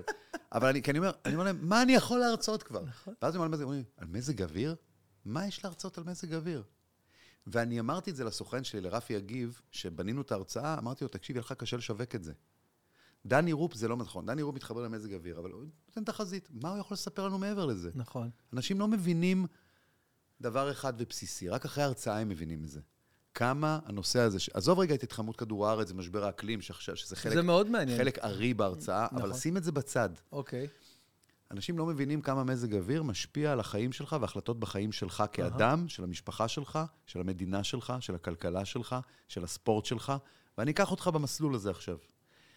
קודם כל, בוא נלך רגע אחד. אני בהרצאה מספר, אני מספר קצת על עצמי, על הדרך שלי, מאוד בקצרה, מה רציתי לעשות, אה, מנהל בית מלון, כמו שסיפרתי לך, אבל מאוד בקצרה, הרבה דברים מצחיקים, יש לי המון קטעי וידאו מאוד משעשעים בהרצאה, כי זה חייב להיות קצת קליל, כן, אחרת זה משעמם. להיות, כן. אבל אני רוצה שתצא משם עם ידע על מזג אוויר, איך זה משפיע עליי, איך זה השפיע על ההיסטוריה של העולם, איך, זה, איך אני משתמש בזה נכון כשאני צריך את זה. פתאום אנשים מבינים שמשתמשים בזה כל הזמן. נכון. הם קמים בבוקר, המצב רוח שלהם קודם כל מושפע ממזג אוויר.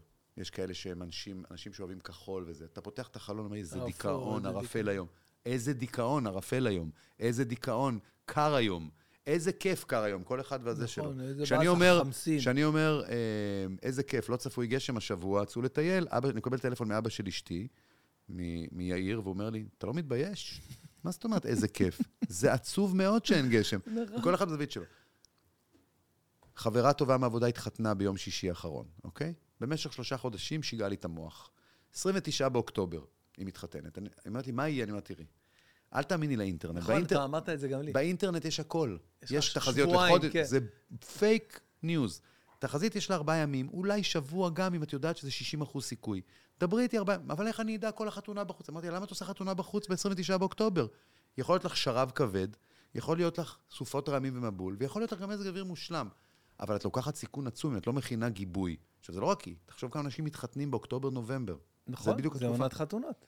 הם מתחתנים בחוץ, כאילו אומרים, יאללה, אני רוצה בחוץ, רוצה בגינה, רוצה חופה בחוץ. שהם עושים את זה. סיכון. וזה משפיע על כל ההחלטות הכלכליות, לשים אוהל, לא לשים אוהל, לשים מזגנים, לשים אוורור, לשים חימום, מה אני עושה עם הזה.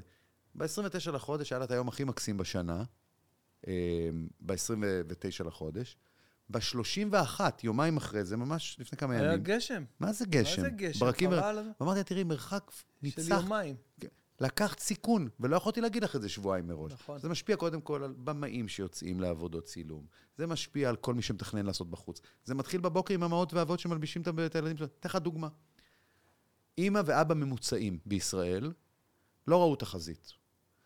פותחים את החלון בבוקר, עכשיו, באוקטובר, ורואים בחוץ מעונן לגמרי, שחור, ואפילו יש רוח. מה הם עושים? איך הם מלבישים את הילדים? מהמם. ישראלי ממוצע. נכון, קח, אה, חמוד שלי הגיע חורף, עכשיו. גם החליפו לשעון חורף, בכלל יש כן, חורף, זה לא. קשור. קח סוודר, כשהם יוצאים החוצה 27 מעלות. נכון, נכון. זה קרה השבוע. זה קרה לנו. עכשיו, מה קורה- זה קרה שם, זה קרה לנו. מה קורה בתקשורת? הם גם כן דבילים. כי הם, אם אין להם חזאי, מה הם רושמים? שעון החורף כאן, החורף הגיע בעיתוי מושלם. חורף בחוץ, גשמים, סופות רעמים ומשאבי רוח חזקים. זה לא נכון. זה לא נכון. יש בכלל. בחוץ מעונן, יכול להיות גשם לאיזה עשר דקות, אבל 27 מעלות, למה אתה שולח את הילד עם, עם, עם, אה, עם אה, סוודר ועם, ועם מגפיים? עכשיו, אני יודע, זה, זה, זה כולם ככה. אז, אתה צר, אז החזאי נותן לך את המידע שאתה צריך. זה מתחיל עם איך מלבישים את הילדים בבוקר, איך מתנהגים עם הרכב, הכביש חלק, לא חלק, אני רואה טוב למרחק, אני לא רואה טוב למרחק. זה ממשיך לאירועים, לימי צילום. כמה פעמים מתקשרים אליי עם ימי צילום? מהופעות בחוץ של אומנים. נכון. אתה מופיע בשוני, אתה מופיע בקיסריה. נכון. טוב, מה? פיל קולינס היה פה בארץ לפני איזה עשר שנים. המפיק שיגע אותי. ירד לו גשם. חיים אתגר. חיים אתגר מתקשר, מה זה. אומר? בוא נענה לו. נענה לו? תענה לו. חיים, מה קורה, אחי? אני לא מתחזה. אני יודע. לא התקשרתי אליך להגיד שלא תתבאס. לא, לא, אני בסדר. אני באמצע פודקאסט, אני באמצע פודקאסט עם בן בן ברוך, אז שומעים אותך, אז אני אתקשר- אליך מיד אחרי זה. אני אני מתקשר אליך בטוח, חיים, תודה שאני אוהב אותך מאוד.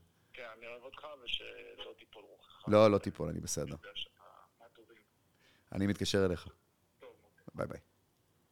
פחדתי. אמרת לי משהו יפה. פחדתי שהוא שהוא יתחזה, שהוא רודף אחריי. יש אנשים שאתה לא מדבר איתם. אמרת לי משהו? יפה. אמרת לי, כשיש לך איזה משבר, פתאום וואי, אתה רואה לא מבין. באמת את האהבה. את אני, אני באיזשהו מקום כיף לי היום. וואי, אני מדבר עם אנשים שכל כך הרבה זמן לא שמעתי מהם. אתה יודע, זה... אתה חושב שיש אנשים שעושים את זה מתוכנן? כשפיטרו אותי מחדשות, אה, לפני שנה וקצת, פיטרו אותי מחדשות אה, 13, 10, כן. 13, אתה לא מבין איזה כיף זה היה בשלושה ימים שאחרי. אנשים התקשרו, כאילו, מלא לא. משתתפים בצערך, משתתפים בצערך. שלא תדע עוד צער. ואני מבסוט, כאילו, אני מבסוט שאני מתחיל דרך חדשה בחיים שלי, אבל... אתה חושב שיש אנשים הנה, שעושים... זה שיחה מאוסטרליה. זה הגיע לאוסטרליה, הידיעה. הזאת. חבר'ה, כל דקה... טוב, נפלת ביום... אה, זה מטורף, אבל... סערה. אין לי. בסערה כאלה הודעות, ביום סוער. אבל תחשוב, כמה אנשים מכירים אותך? אבל על מה זה כל זה? כלום. הלאה, אני זה לא יודע, נורא. אני קטונתי. כן? אוסטרליה, אתה יודע מה אם שבאוסטרליה? אני עכשיו מגיע? להרצאה שלך, אז זהו. אני אז- יוצא, אני אני. לומד משם משהו. המון. קודם כל, אתה לומד מה זה מזג אוויר, איך זה משפיע עליי. אתה לומד איך זה משפיע על לא, מחיר... ברמת החיזוי. כן, רגע, לא, זה לא שיעור מטאורולוגיה, אבל אתה אוקיי. תלמד. זה ילמד אותך איך זה משפיע על מכירות ושיווק. אתה תהיה בשוק. איך זה משפיע על ספורט, על מרתון, על כדורגל, על ריצה, על תביעה למטרה, איך זה משפיע, איך מקבלי ההחלטות מקבלים החלטות. איך זה השפיע על ההיסטוריה. הפלישה לנורמנדי, התקיפה של מפקדות אש"ף בתוניס. הפלישה לנורמנדי היה- הייתה מזג אוויר. תלוית, רק מזג אוויר. אבל זה היה- זה קרה במזג זה האוויר קרה, ב- סוער. בש... זה קרה כמעט במזג אוויר סוער, זה היה בשישי לשישי 43. 43, כן, אבל, אבל זה היה כאילו, ב, אני זוכר שזה כי היה הם תכננו את זה שזה יהיה ככה ככה, רגע לפני סערה. אה, רגע ו- לפני סערה? כן, ו- וואו. ו- והיה שם, אני אראה לך זה קטע בהרצאה שלי. ב-1943 ידעו היה- לחזות, ידעו לחזות שעות קדימה, וגם אני כן לא. מאמין. יש שם קטע שאני אשלח לך אחרי זה, שרואים על מי נפל כל ההחלטה של, אה, של ה-D-Day. על החזאיש האנגלי. יואו, סר, פרינס, צ'ארלס, משהו, לא יודע מה. מה אתה אומר? הכל היה עליו, מה עושים, מאיפה נכנסים, מתי, באיזה אזור. צ'רצ'יל בכלל לא רצה להיכנס, הוא, כן, הוא אמר כן. שזה לא נכון, צריך להיכנס מהדרום נכון, בכלל ולא נכון. מהצפון. בקיצור, אני מראה כל מיני דוגמאות של איך מזג אוויר שינה את ההיסטוריה, איך תמיד הפסידו לחורף הרוסי.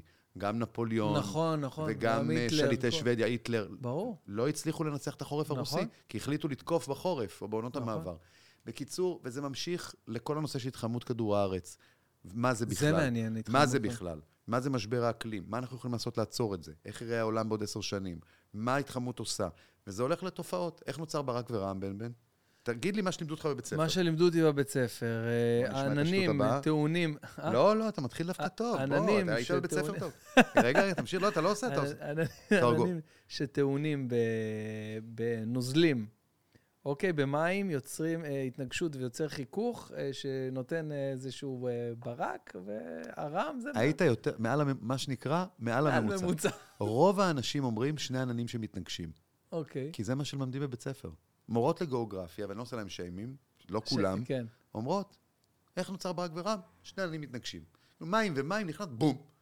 עכשיו, אני מסביר, זה נוצר בענן שקוראים לו קומולונימבוס, וואו. שהוא הענן הכי גדול בטבע, שנוצר בגובה 200 מטר ומתנשא לגובה של מעל 10 קילומטר. תחשוב על הגודל. מה? כן. בתוכו יש זרמים עולים ויורדים. והזרמים העולים ויורדים יוצרים חיכוך כמו חשמל סטטי, ומייצרים איונים חיוביים ושליליים שיוצרים חשמל. החשמל צריך להתפרק. הוא מתפרק בצורה של ברק ורעם שקורים בו זמנית. הם צריכים, אתה יודע, האוויר מתנפח, ואז הברק, אתה רואה אותו לפני הרעם, כי מהירות האור גדולה ממהירות הקול. כן, זה נכון. זה ו- ברור. והענן הזה, הקומולונימבוס הזה, הוא גם מייצר את הברד. ברד יורד גם ב-30 מעלות. אנשים אומרים, שלג, שלג. ברד יכול לרדת כשחם. באותו ענן מתחילה טיפה, מקבלת זרם עולה, באפס מעלות, מה קורה לטיפה? קרח. קופאת. ממשיכה לעלות, שכבות, שכבות, שכבות, שכבות, שכבות, מגיעה לפסגת הענן בגודל של אשכולית גדולה. נבהל. ואז יש זרמים יורדים. הענן מתחיל להתפרק, מתחילים זרמים יורדים. זרמים יורדים מורידים את הטיפה, והיא משילה כמו קליפות של בצל. וואו. והיא מגיעה על הראש שלך בגודל של גרגר. אבל אם הזרם מספיק חזק והענן מספיק קר, לא מדבר לך על טמפרטורה על הקרקע, זה יגיע בצורה של כדור פינג פונג, וואו. או יותר. ברד. ואז זה עושה חורים במכוניות וחורים וואו. בראש וזה. וזו תופעת ברד. שלג יורד רק באפס מעלות. שיטת היווצרות אחרת של ענן אחר, שיטת היווצרות שונה בתוך הענן, פתיתים שנוצרים בצורה אחרת, חייב שיהיה אפס מעלות בקרקע, לכן שלג יורד בדרך כלל במקומות גבוהים ולא יכול לרדת במקומות נמוכים עם הטמפרטורה, משהו אחר לגמרי. אני מסביר על זה, מה זה סופות חול, איך הן נוצרות, איך זה משפיע עלינו, מה זה הוריקן, מה זה טורנדו, מה זה שיטפון, איך להיזהר משיטפון, ובגדול, איך, איך, איך לעקוב אחרי מזג אוויר, איפה לא... ל- מה עושה התקשורת, זה חלק ארי בהרצאה, איך התקשורת מעוותת את האינפורמציה. עכשיו, תשיק, תסיק את זה על דברים שהם לא רק מזג אוויר. איך כן, לוקחים... תחשוב, איך לוקחים גשם מקומי, וכדי לעשות קליקים, אפרופו מה שקרה היום, כותבים סערה בדרך. ולמה אתה בתור לקוח אוכל את זה? אתה יודע שכל כל גשם היום זה סערה וסופה. נכון. כל גשם סערה וסופה. אין כזה דבר. ממש ככה. מתחיל גשם סערה סופה. אני אומר גשם מקומי בצפון, מעביר את זה לעורך, העורך כותב סערה, מוציא פוש סערה בדרך. לכן באתי לוויינט, לנסות, לוק... אני עדיין עובד על זה לחנך אותם, לתת מידע אמיתי. אני עכשיו עובד מול חמ"ל, שהם המתחרים של וויינט, שהם היצרניות הכי גדולות של פייק ניוז. ואני מסביר להם שהם פוגעים בצופים, בצופים שלהם, בגולשים שלהם. אתם מייצרים פייק ניוז. גם על התקשורת, גם על המזג, מה זה מזג אוויר, איך הוא משפיע, גם על אירועים, גם השכלה. אז ה- ההרצאה מלאה בסרטונים נורא מצחיקים. זאת אומרת, אוקיי. מאוד מסבירים על מזג אוויר, יש שם קטעים מזה וזה, למי שזוכר. די, אז הייתי וואי. השבוע בנורדיה, בבית, בדיור מוגן. היו- הייתה מולי אישה בת 104. אתה יודע מה וואו, זה? וואו. הקשיבה להכל, שאלה שאלות, אתה לא מאמין. וואו. היה מולי אישה בת 96. אתה, אתה מצטמרר, הם הקשיבו, והמחמאות שקיבלתי מהם שווה הכל. האנשים האלה, יותר טוב מכל ילד או כל צעיר, לא שאני מזלזל. באף אוכלוסייה. חבל הזמן. זה אנשים עם הר של עבר מאחוריהם. וזה עם המון קטעים מזה וזה, עם החיקויים שעשו לחזאים, וואי, עם, היה אה, פעם, נכון, מלא עם ארז טל שיורד עליי עם אה, טל, עם אה, כל מיני... חזאים מהעולם, עם שטויות עם חזאים מהעולם. אני מדבר למשל איך התפתח תחזית בתקשורת במהלך השנים. מי מגיש תחזית? תחשוב רגע, בן בן, זה נוגע קצת אליך. מי מגיש תחזית מזג אוויר בטלוויזיה בעולם? מי צריך להגיש את הפינה הזאת? מי צריך כן. להגיש את כן, הפינה הזאת? כן.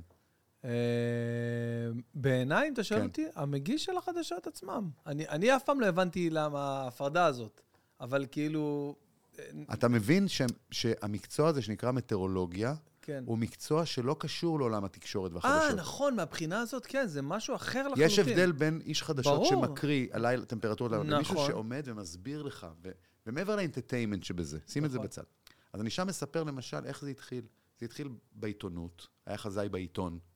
אחרי זה היה חזאי ברדיו. And now the weatherman, והוא היה מספר על מזג אוויר. מלחמת העולם השנייה, פתאום זה הפך להיות חשוב שזה יהיה בטלוויזיה גם. והשאלה עכשיו, מי מגיש את זה? את לא, אבל. זה בארץ. לא, כאילו, בחו"ל, מי מגיש? אז אמרו, אוקיי, רק חזאים. לקחו חזאים יבשים, מדענים. נכון, נכון, מדענים. מדען, זה מה שאתה מדבר, היו- מדען. היו מדען שמופיע בטלוויזיה, נראה לך שמדען יכול להופיע בטלוויזיה? לא. אבל זה היה מאוד אמין, אבל מאוד משעמם. ואז אמרו, נכון. חבר'ה, אין רייטינג, זה משעמם למות. המפה הזאת, הסינופטית והחזיתות, אף אחד לא מבין כלום. אז בואו נש- בואו נשנה את זה. נביא בחורות. עכשיו, סליחה על המגדריות, בטח ביום הזה אני צריך להיות זהיר כפליים, אבל הביאו בחורות יפות, חשופות חזה, חזאיות, עם מיני, והם נתנו את מזג אוויר. הרייטינג קפץ, בן.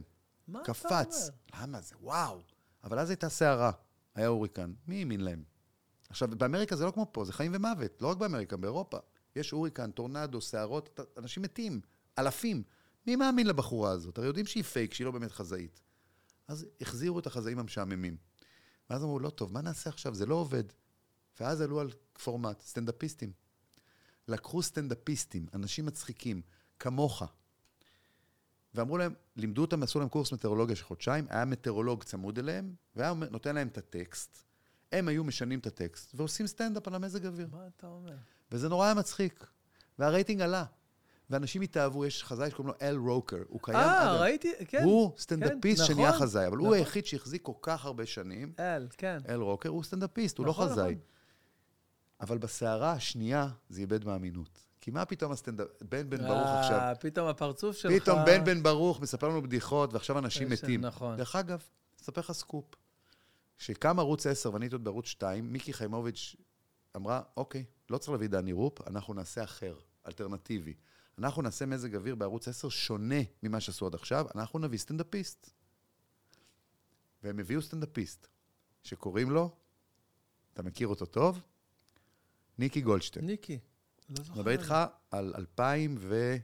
וואו, לא לא נתקלתי. תקשיב, הביאו אותו. אמרו לו, אתה הולך לעשות מזג אוויר, אתה תשאיר את המזג אוויר, אתה תהיה על ארבע, אתה תצחק, אתה תעשה דחקות, אתה, אתה, אתה תצחיק, אנשים יעופו עליך.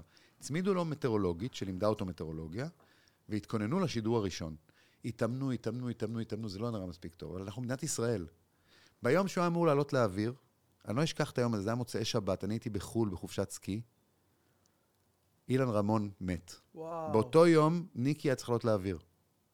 עכשיו אני אשאל אותך שאלה. ביום שאילן רמון התרסק עם, ה- עם המעבורת, האם ניקי גולדשטיין יכול לעשות תחזית תוך כדי שירה וסטנדאפ? תחשוב עליך, על לא, הסיטואציה. חד משמעית, לא. אמרו, נחכה, לא נעשה את זה עכשיו. עבר שבוע, זה היה השבעה, היה טקסים בתום השבעה ימי אבל. נכון. אמרו לו, מיקי, לא עכשיו, בוא נחכה. חיכו, חיכו, חיכו, רצו אותו לאוויר, באותו שבוע היה פיגוע בקו אוטובוס. אמרו לו, אתה לא יכול לעלות. ואז היה רצח של עבריינים. ואז גילו שמדינת ישראל, עם הטירוף שאנחנו נמצאים בו, שאתה- איך אתה יכול לעשות סטנדאפ בת- בת- בתחזית? נכון, זה בסיס יומי, זה בסיס... אז בארץ זה בוודאי לא עובד.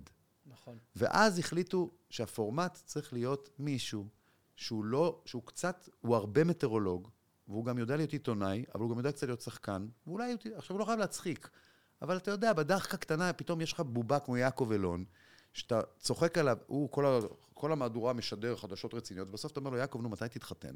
זה לא מצחיק, אבל זה מוריד את רמת ה... נכון. זה, זה מה שקרה היום, דרך אגב. זה, אני יכולתי לענות, אם היא שאלה אותי, דני, יש לך קעקוע, יכולתי להגיד לה, לא. לא. אבל אמרתי, אני אעשה את זה בדרך יותר מקורית, אני אעשה כאילו אני הולך להראות לה ואני אתיישב. ונפלתי פה, כי זה מדינת ישראל, כי הכל פה רציני, כי זה נושא רגיש, של, עכשיו של, ה- של, של, של כל הסיפור של המיניות. נכון. ובנושא של פיגועים ודברים כאלה, אז, אז זה לא עבד בארץ, אבל בעולם זה עבר הרבה טרנספורמציות, עד שהגיעו לבן אדם שיודע להופיע בטלוויזיה, שהוא קצת מצחיק, וקצת עיתונאי, וקצת זה, ויש לו גם AMS, יש לו סרטיפיקט, תעודה שהוא חזאי אמיתי, שאני אוכל להאמין לו, ואז זה עבד.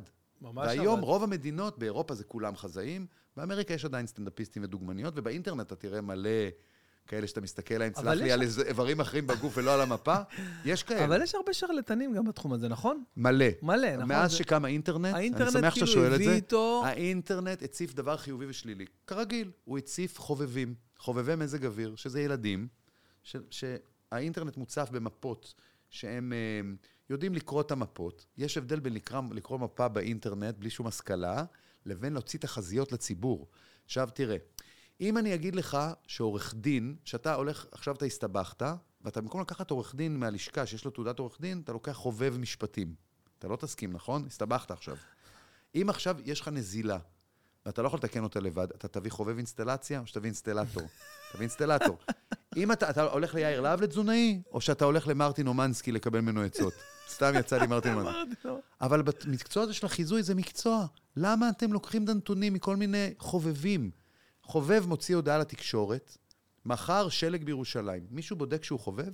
הם מפרסמים. אני באתי לוויינט במטרה, אתה יודע, יש את ההאקרים שתוקפים ואת אלה שמגינים בסייבר. נכון. אני באתי להגן על וויינט, מכל החובבים האלה.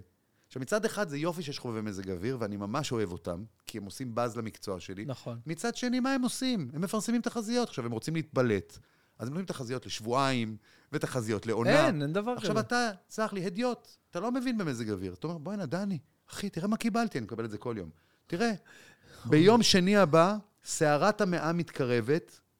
אמ, לא, בדיוק אני רואה פה איזה ידיעה. דני אינטרנשיונל חושפת שהוטרדה בידי אדם מפורסם. אמרתי, פתאום ראיתי דנה, דני ניבט. תקשיב, רגע, אני ישר חושב, רגע. רגע, רגע, אני לא דני הקראתי. אינטרנשיונל? לא, לא, אני אה, לא אני גם לא דני- מפורסם, לא נורא. אבל אני לא דני אינטרנשיונל. אני לא יודע. לך תדע גם מה זה. ואז. ואתה מבין, ואז אין רגולציה, אין מישהו שיגיד, חבר'ה, עכשיו תחשוב, עכשיו דחקה, אז הלך לך אירוע.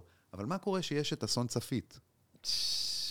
ואני על סמך. הילד המטומטם הזה, תסלח לי, ואז שהוציא- הודעה באינסטגרם שלו, בפייסבוק שלו, שאין סיכוי לשיטפון, או אני נותן, ואנשים קנו את התחזית הזאת. אתה יודע שיש, שמעריב, עיתון מעריב עד היום, לוקח את האינפורמציה שלו לעיתון מאיש שקוראים לו בועז דיין. בועז דיין יש לו אתר שנקרא Israel Weather. האתר המוביל בישראל לחיזוי מזג אוויר.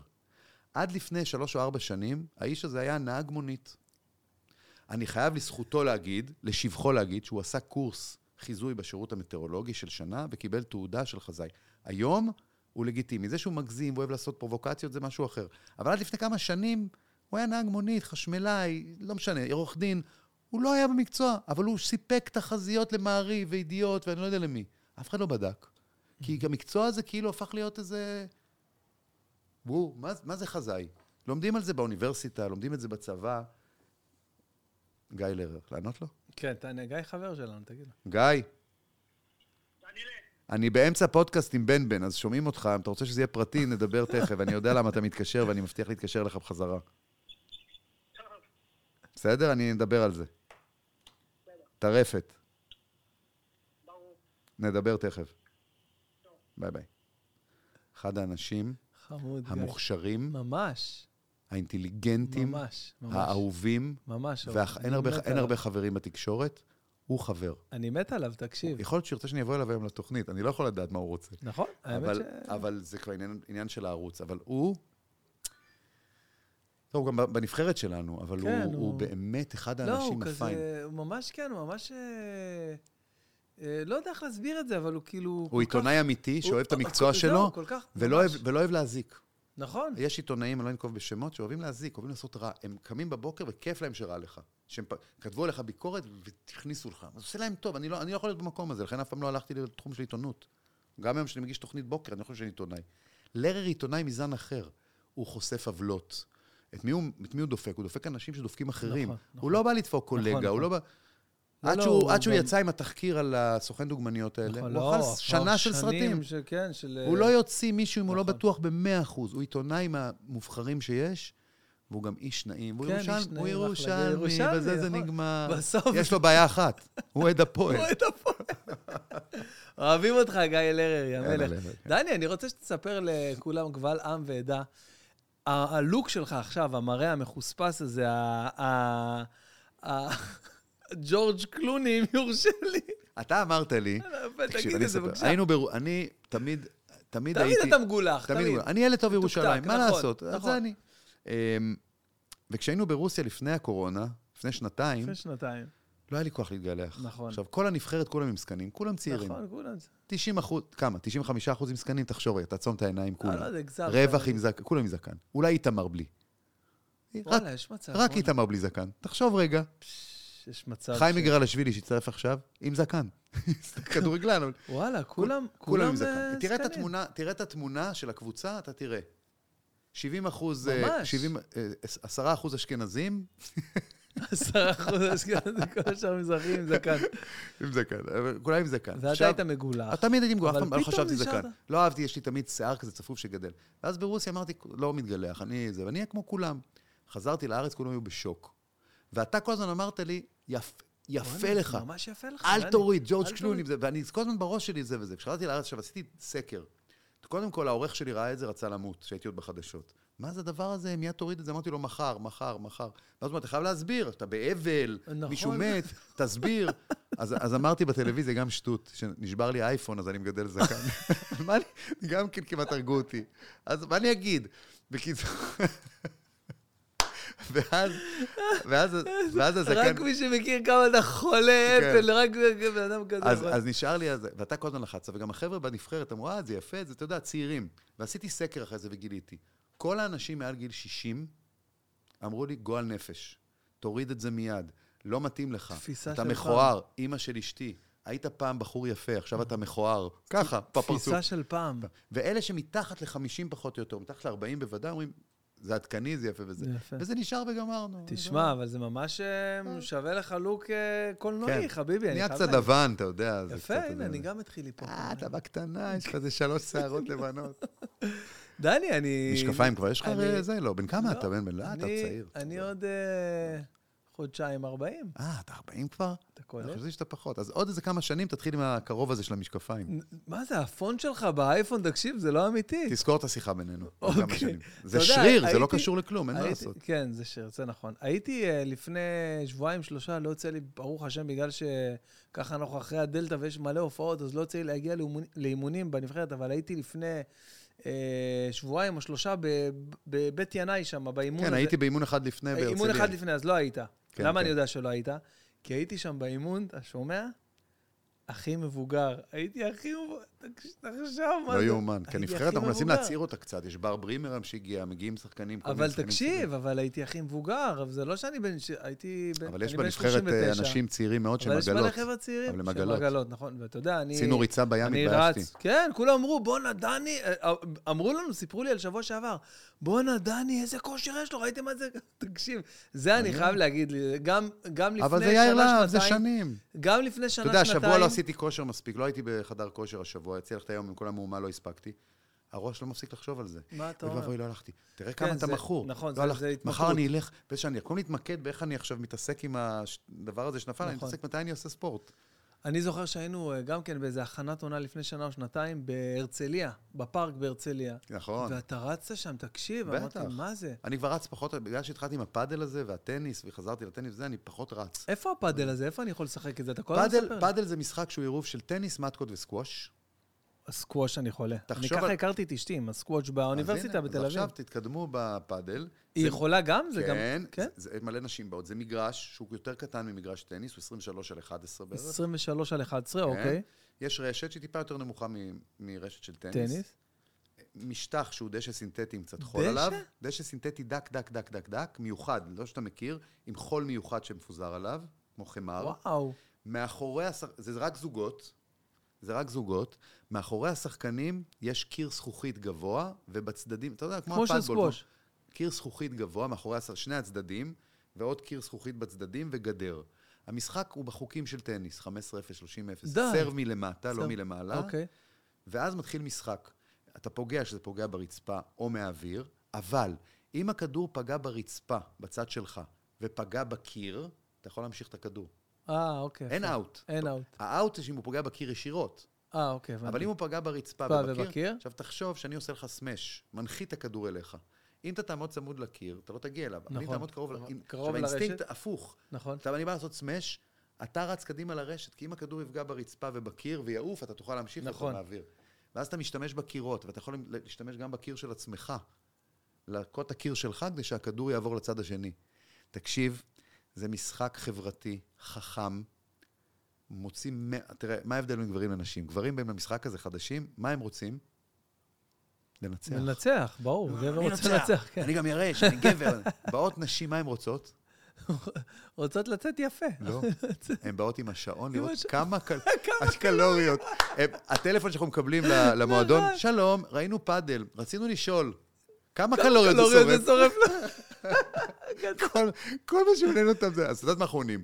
זה לא רק שורף, זה גם מעצב את הגוף. וואי, גדל. ככה, איך אתה מוכר?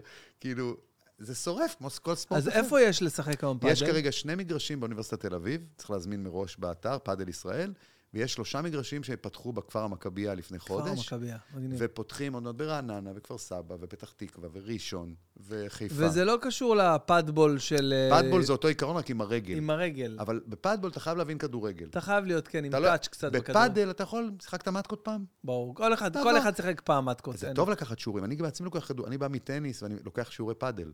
כדי להוציא ממני את הטניס. כי הטניס הוא תנועות ארוכות, הוא אגרסיבי, ובפאדל זה הפוך, אתה צריך סבלנות.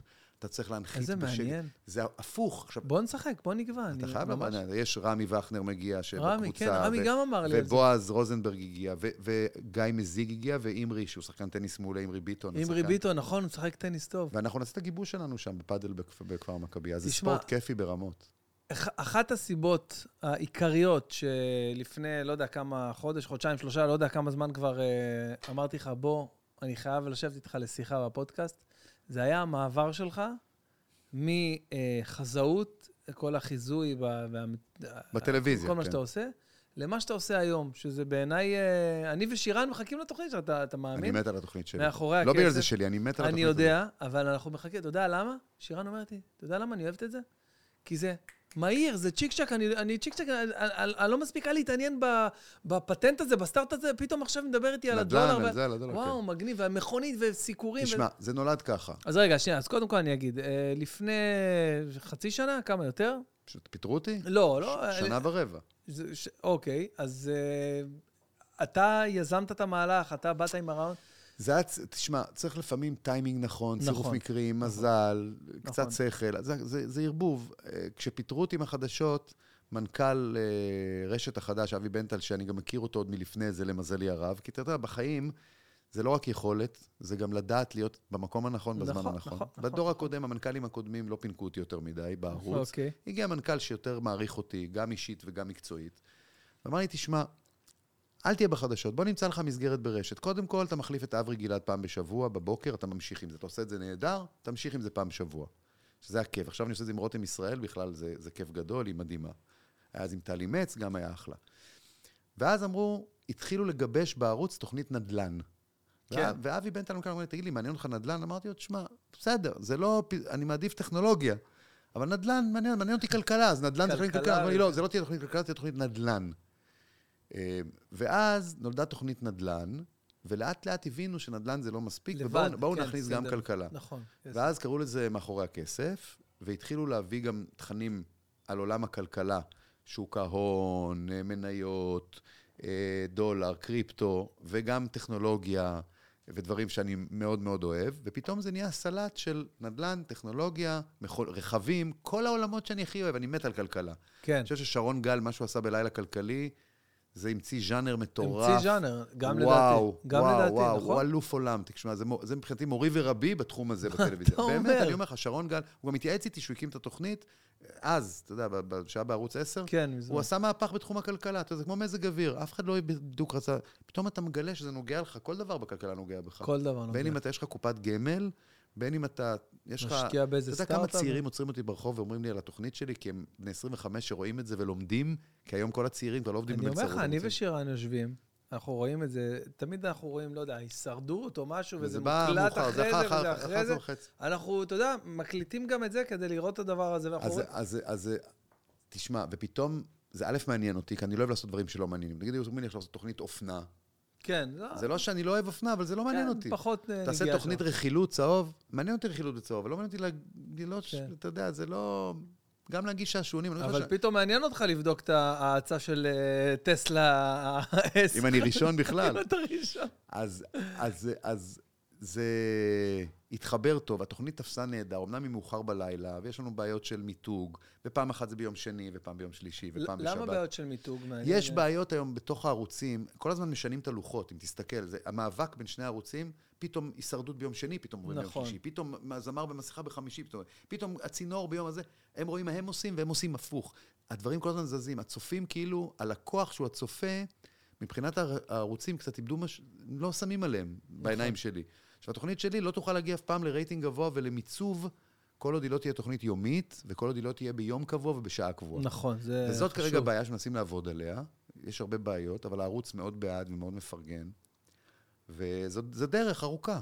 אתה, המטרה שלי שהתוכנית הזאת תהיה תוכנית לילית יומית. אני, מה שמעניין אותי פה, אח- אחד מהדברים שהפודקאסט שלי אה, אה, שואף להיות, ו, ואני בתור מי שיוזם ומנחה את הפודקאסט הזה, מעניין אותי מאוד, זה שינוי של בני אדם תוך כדי הדרך החיים הנורמטיבית. אנחנו נחל, אתה יודע, אנחנו זורמים. עכשיו, לא כולם ככה, יש כאלה נתקעים, ואז הם, אתה יודע, טוב. אין מה לעשות, לא יודע, נתקעים בד... באמצע הדרך. אותי מעניין איך בן אדם שהיה הפרצוף של המדינה בתור חזאי, אה, מגיע לאיזושהי אה, סיטואציה ואומר, אוקיי, זה המצב עכשיו. עכשיו אני משנה את, ה... את, ה... את העיסוק שלי, את הפנים שלי, את ה... א', ואני הולך תראה. ומרים את זה ועושה את זה כל כך טוב. זה... א', תודה. ב', אני לא שיניתי, כי תראה מה קורה, בן. כשאתה מתחיל קריירה מסוימת בלי שתכנן אותה, אז הפכת להיות חזאי. עכשיו, כולם תמיד אמרו, זה קטן. מה אתה נשאר שם? בעיניי זה הדבר הכי גדול. גם הייתי- בעיניי, זה הייתי ראש לשועלים. זכיתי נכון? בפרסים. ראש לשועלים? מה? מה, למה? אתה, אה, תקשיב, אני אומר לך, אני עוד מעט אשאל אותך שאלות שאלו אותי, אתה יודע כמה אנשים אמרו לי, לא, אבל היה לי, זה היה, היה כבוד, היה, אני אהב, אוהב את זה עד היום. עכשיו, הצלחתי, עכשיו, כשאתה עובד בתקשורת, עכשיו, תוך כדי זה, עשיתי קדם אירוויזיון 91. נו, בבקשה. משדר קדם אירוויזיון זה כמו. היום שיגידו לבן בן נכון. ברוך להנחות את האוסקר בארצות הברית, מבחינת פרופורציות. אני, אבא שלי קיבל התקף לב באותו יום. הוא היה בן 47, הוא היום נפטר כבר לפני כמה שנים, לא מזה, אבל הוא היה לו, הוא מרוב היתר... אתה יודע מה זה להגיש את הקדם אירוויזיון? אתה יודע מי היה בקדם אירוויזיון של 91? כ- כאן נולדתי, זכה מקום ראשון. אז הייתה שם מקום, אחרון הגיע לינט. לינט? שרה? כן, אז. ב-91? 91, היא שרה את... אה, איך אתה זוכר את זה? מה, אה, אתה עובד קראוס? הוא לא, זוכר. איך אתה זוכר את זה? זה עובד זוכר כאלה דברים. במקרה היא הייתה עכשיו בזה, ב... אתה בטוח שזה ב-X Factor. 91 ולא לא, 92? אני- לא, לא בטוח. אני לא זוכר, אבל תשמע, זה הקדם האירוויזיון הכי טוב שהיה בישראל, בשידור חי. ילד בן 24, בן 25-6, שמנחה כזה משדר. היית. בן 25. כן, תחשוב, אני הייתי, זה, זה כלום, כאילו, הייתי בן היית בן- 26. וואו. הנחיתי את הקדם האירוויזיון. תשמע, להנחות קדם האירוויזיון היום אין לזה, אי אפשר להשוות את זה לכלום. זה 98 אחוז רייטינג, אין, אין מכוניות בכביש. אין. זה והגמר של מכבי תל אביב, אין מכוניות בכביש, אני לא מגזים. יואו, מה אתה אומר? זה גם הדיבייט מי ינחה את הקדם האירוויזיון, זה וואו. זה וואו ענק. אז עשיתי את זה, ועשיתי עוד דברים. עשיתי את שידורי הספורט בברצלונה ב-92. הנחיתי את המשדרים המרכזיים של, של הספורט. האולימפיאדה? אולימפיאדה. אני לא מאמין לך. הנחיתי באולפן.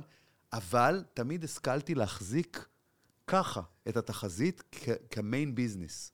ולא הרווחתי מזה הרבה כסף. עד שבא הזמן שבו ערוץ 10 קם מול ערוץ 2, וערוץ 2 רצו לשמר אותי, והתחילו לעלות משכורות. ואז גם היה שווה כלכלית. אני בתור חזאי, ואני לא מתבייש לומר את זה, הרווחתי יותר מכל מגישי החדשות בטלוויזיה. די, מה. הרבה יותר. מה? סכומים בערוץ 2, לא בערוץ 10. בוא, שלא נשים את זה במקום, כי תמיד אמרו, "הח- המשכורות של הטאלנטים בערוץ 10, אתה זוכר? נכון. לא, בערוץ 2. הסיבה שעברתי לערוץ 10 זה לא כסף. זה בגלל שרציתי להיות עם יעקב ומיקי במקום בועט וחדש, וירדתי בשכר. עדיין היה שכר פנומנלי אז, מטורף. אבל ירדתי בשכר. אבל הרווחנו סכומים דמיוניים. מה אתה אומר? ותמיד אני מטורף. אומר, למה לא, לא, לא להתגאות בזה? נתנו לי, לא גנבתי את זה. נכון. הגעתי לזה בעבודה מאוד מאוד קשה וסיזיפית, כי יכולתי. תקשיב, אני אגלה לך משהו שאני לא יודע אם סיפרתי אותו פעם. שנה או שנתיים אחרי שהייתי בתחזית, קיבלתי שתי הצעות מעניינות, שיכלו להסיט אותי מהקריירה. אחת הייתה לעשות פרסומת למזגן. עכשיו, זה ערוץ אחד, לא עושים, לא עושים פרסומת בקולנוע, לא היה פרסומת בטלוויזיה. אה? לא מבין, מה לא הבעיה? היה... אבל למה זה לא היה- מתנגש? כי אתה- כשאתה עובד רשות השידור, אתה לא יכול לעשות לעשות פרסומת? לגוף מסחרי. אה, לא אבל. הציעו לי 50 אלף דולר. מה אתה אתה יודע מה זה של ה-50 פעם. אתה יודע. עכשיו, תשמע, זה חצי מיליון דולר. זה של- לא קרה, ומה שקרה מזה, שעשו לי חיקוי, עשו לי לוק אלייק, יש פסק דין תקדימי יואו. בבית משפט עליון, עשו לי חיקוי, לקחו את דן טורן, איפרו אותו שהוא יראה כמוני, עשו מודעות, והיה משפט של ארבע שנים שזכיתי בו, שעשו לי חיקוי מזגני השנה, מזגני און. תבדוק את זה אחרי זה, תראה איזה קטע לא נורמלי, נראה לך איזה הקטעים. היה ארבע שנים משפט, השופטת איילה פרוקצ'ס, הייתה בעליון אחר כך, זכיתי במשפט. לא הוכחתי שהיה חוזה, כי כמעט חתמתי איתם חוזה, ואז כשזה לא הלך, הם עשו לי חיקוי. סיפור. אז דבר ראשון, הייתה הצעה לפרסומת, וזה היה מאוד מפתה לעזוב את ערוץ אחד, שאני מרוויח בו 1,500 שקל לחודש בשביל 50 אלף דולר, אבל לא עשיתי את זה. הפיתוי השני היה יהודה ברקן, זיכרונו לברכה, שבא אליי, אמרתי, תשמע, שמתי עליך עין, אני רוצה שתהיה שחקן ראשי בסרט שלי. אמרתי לו, איזה סרט? וואו. הוא אמר לי, נשיקה במצח. וואו, מיכל ינאי. התפקיד ששרון אלכסנדר שרון עשה, אלכסנדר. היה עשה. שלי. אבל למה לא גם זה? אני לא מצליח להבין. לא, מפני שאתה היית צריך להחליט באותו זמן מי אתה. היום אתה לא, מה? יכול- אתה לא חייב להחליט. היום, אז אם באותו רגע הייתי הופך להיות שחקן, הייתי מאבד אמינות בתור חזאי, זה היה נגמר. מה הוא? מה אתה? גם ככה עשו עליי זהו זה, שהיה לי מאבק עם חזאי בשם אורי בץ, שאני כאילו, קושניר עשה חיקוי שלי, אני אראה לך את זה, שכאילו, אני בא, אני בא, אני אומר כאילו לאורי בץ, אני אומר לו, "ת- תן לי את התחזית, תכתוב לי אותה, אני ממהר, יש לי אודישן לאיזה סרט. אני ראיתי, אז אתה מבין? אני עשיתי קצת גוי, ראיתי את זה. אתה מבין. צחקו כאילו אני איזה גדול. יפיוף שבא אה, כן, לעשות כן. סיבוב על התחזית בשביל להתפרסם. הקטע היה לקחת את הדבר הזה ולעשות ממנו קריירה. אז עשיתי את זה כראשי וגם וגם דברים אחרים, לא הפוך. אנשים ראו את זה, מה, איך תתקדם מהתחזית? א', לא רציתי להיות כתב, לא רציתי להיות עיתונאי, לא עניין אותי להזיק לאנשים, לחפור להם, לחשוף, להזיק למשפחות, לא רוצה. לא רוצה להיות עיתונאי. רוצה להיות חזאי, זה מה שאני רוצה להיות, רוצה, והצלחתי להגיע לזה למשכורות הכי גבוהות שאתה יכול לדמיין. מטורף, מטורף. ואז ביחד עם זה, למה עזבתי לערוץ 10? כי פתאום בערוץ 2 הייתה מורכבת משלושה זכיינים, קשת, רשת ותלעד. נכון, תלעד. וכל פעם שרציתי לעשות תוכנית בקש, בקשת, תלעד ורשת התנגדו. הייתי רוצה לעשות תוכנית ב, ברשת, תלעד וקשת התנגדו. מי רוצה להיות מיליונר? היה לי חוזה חתום. חוזה חתום לתוכנית. אני הייתי המנחה שלי. אתה היית צריך להיות במקום. יורם ארבל? אני לא, יורם ארבל במקומי. החוזה היה חתום. היה לי, קיבלתי זר פרחים מרשת. יואו! אבל אז קשת ותלעד פתאום היו, היה להם מאבק עם דן שילון, היו התנגדויות, ביטלו את החוזה, נתנו איזה פיצוי, ויורם ארבל הרוויח מיליונים בגללי. וואי, לא יאומן. הישרדות גם הייתי אמור לעשות, אבל עזוב, זה סיפור אחר. לא יאומן, לא יאומן. אז, אבל החזקתי כל הזמן בתחזית, וכל הזמן יצאתי, עשיתי תוכנית על אסונות בר, בערוץ 10, ועשיתי תוכנית אירוח ברשת, ועשיתי, אני לא יכול אפילו להגיד לך, ושעשועונים, ו- ומה שאתה רוצה. אבל החוכמה הייתה לדעת, לא, לא לאבד את הראש. כשהיית בהיי, זכית בתחרויות ב-96, וקיבלת משכורות עתק, וזה נשארת אותו דני. וגם כשהיית בדאון, וקיצצו אותך 70 אחוז משכורת, והתחזית ניתה במקום שלוש דקות דקה, לשמור על הדרך. והמכה הגדולה הייתה באמת שפיטרו בשנה שעברה מערוץ זה, ואז הבנתי שכנראה הגיע הזמן לעבור הלאה. התחזית בטלוויזיה כבר פחות מעניינת, וזה הזמן לפתוח אפליקציה, או ללכת לאינטרנט. ובאותו רגע הסוויץ' היה לעבור לוויינט. כי אני כל השנים ביקשתי מהערוץ, אמרתי להם, תשמעו, בואו נהיה חכמים. אני חזאי ערוץ 13, חזאי חדשות 13, תנו לי לעבוד גם ב- בוויינט במקביל, שנוני מוזס הסכים, הבעלים של ידיעות אחרונות, שיהיה כתוב, דני רופ, חזאי חדשות 13. כל יום קרדיט. הם לא רצו, הטיפשים. הם לא הסכימו. שישלמו לנו. ואתם לא מבינים שבוויינט רואים את התחזית מיליון וחצי איש, מיליון ואצלכם. 100 אלף? אז מה אכפת לכם שאני אקבל קרדיט כל יום שלכם? לא, לא הסכימו. אחרי שהתפרק ועזב ופוטרתי, קרו שני דברים. א', הפכתי להיות חזאי ynet, תוך כדי שאני עובד ברשת, ונדב אייל, שהוא טאלנט מאוד מוביל ברשת, הפך להיות עיתונאי ראשי ב- בידיעות אחרונות, תוך כדי שהוא עובד בר- ברשת, בחדשות 13. הכל פתאום מותר. רק זה עניין של תזמון. והיום אין בעיה עם זה בכלל. אני מופיע לפעמים בחדשות של, של רשת 13, אצל טל ברמן, או אצל, אה, או אצל אה, בשבע, וכתוב דני רופ, חזאי ynet, עם קרדיט ל-ynet. וכשאני עושה תוכנית כלכלית, אז אני דני רופ של רשת. אין בעיה, תחזית אני עושה בוויינט, ואם צריך תחזית לעשות באחת התוכניות של רשת, לא של החדשות, כן, של רשת, אז יש קרדיט לוויינט, כי אני חזאי וויינט. מה הבעיה עם זה? מה הבעיה עם זה שאני עובד רשת, אהיה בזמר במסכה בקשת? נכון, זה נשמע לך מופרך? נכון. אבל נכון. תחשוב רגע ברשת, אם אני רשת ואני כרגע הלוזר, אני כרגע זה עם הרייטינג הנמוך, מהמם. אה... אני צריך לפרגן לאנשים שלי שהולכים לקשת, כי יהיה כתוב דני רופ, רשת 13, רשת 13, נכון. בתוכנית פריים טיים מובילה בקשת. נכון. זה שקשת לא יסכימו לקבל אותי, את זה אני מבין. אבל הפוך, תמיד אמרתי למנהלים, חמורים, תנו לאנשים שלכם להיות בקשת כמה נכון. שיותר. אבל אתה יודע, זו ראייה של 31 שנים בתקשורת. ולכן אני אומר לך, אתה אומר לי, עשית שינוי מדהים, זה לא שינוי. ידעתי, ידעתי שאני, תמיד שאני יכול לעשות עוד דברים חוץ מתחזית, רק לא רציתי אף פעם שזה יהיה במקום. אבל אתה חושב שיש איזה טיפ שאתה יכול לתת לי, בתור בן אדם שעכשיו נמצא בתוך התעשייה הזאת של אה, כל, אתה יודע, כל הקשרים האלה והאנשים האלה, אתה כל פעם אומר, אתה, אתה מכיר אותו, אתה מכיר אותו, ואני לא מכיר. במה אתה הכי חזק? אני הכי חזק ב... בכדורגל? לא, לא. לא, אני הכי, אני הכי חזק ב... ב... ל- ל- לתעד איזה רגע בחיים שלי ולהפוך אותו לקומי ולהגיש אותו לקהל. בדיוק. קודם כל, את זה אל תוותר בחיים. כן, זה מה תמשיך לעשות את מה שאתה עושה הכי כן, טוב. אבל אני מרגיש שאם היה לי. היה לי איזה אחוז מהיכולת שלך, אבל יש לך יכולות אחרות, תראה מה כן, איזה יופי, תראה מה עשית פה, תראה איזה יופי. כן. פתחת פודקאסט, זיהית את הטרנד שפודקאסטים זה נושא חם. נכון, אז היום אתה עושה מעט כסף, עוד מעט תעשה יותר כסף. אבל אתה עלית על טרנד שפודקאסט עכשיו זה in. והנה, לקחת לך מקום, השקעת כסף מכיסך, ואתה אומר, אני הולך לכיוון. לא, אתה לא סטנדאפיסט שרק עושה סטנדאפ כל ערב, הולך, לוקח כיסא, מצחיק אנשים, חוזר הביתה. אתה יוצר תוכן באינטרנט, כן. אתה יוצר תוכן ברדיו, בפודקאסט. אתה מבין? זה, זה מתפתח לאיזשהו מקום. תראה מה אמיר עשה, הקולגה שלנו גם. נכון. הוא גם, הוא הבין שזה לא מספיק, אז הוא התחיל לעשות עם המשפחה שלו את נכון. כל הקטעים המצחיקים האלה. מדהימים. ואני עשיתי איתו פעם אחת גם כן משהו כן. מצחיק באיזה אחת הסערות, כן, נכון. ופתאום זה נותן, זה נותן עוד פן, זה נותן עוד פן, אבל אל תוותר על מה שאתה הכי טוב בו. כאילו, אנשים. לפעמים אומרים, קטן עליי כבר, קטן עליי סטנדאפ, אני רוצה להיות מגיש אה, שעשועונים, אני לא יודע. לא, כל העניין של טלוויזיה, זה, יש דברים שהם forever ויש דברים שהם באים והולכים. חדשות, מזג אוויר, ספורט, זה דברים שאתה יכול לשרוד איתם שנים, למשל. שעשועון בא והולך, תוכנית בוקר באה והולכת, תוכנית כלכלית באה והולכת. תראה, היום בשנייה, משטות שעשיתי, יכולים לקחת לי את כל מה שעשיתי. פופ, לא, לא, אני, אני סתם, אני כן, מגזים, נכון, אבל, אבל אתה מבין, כן.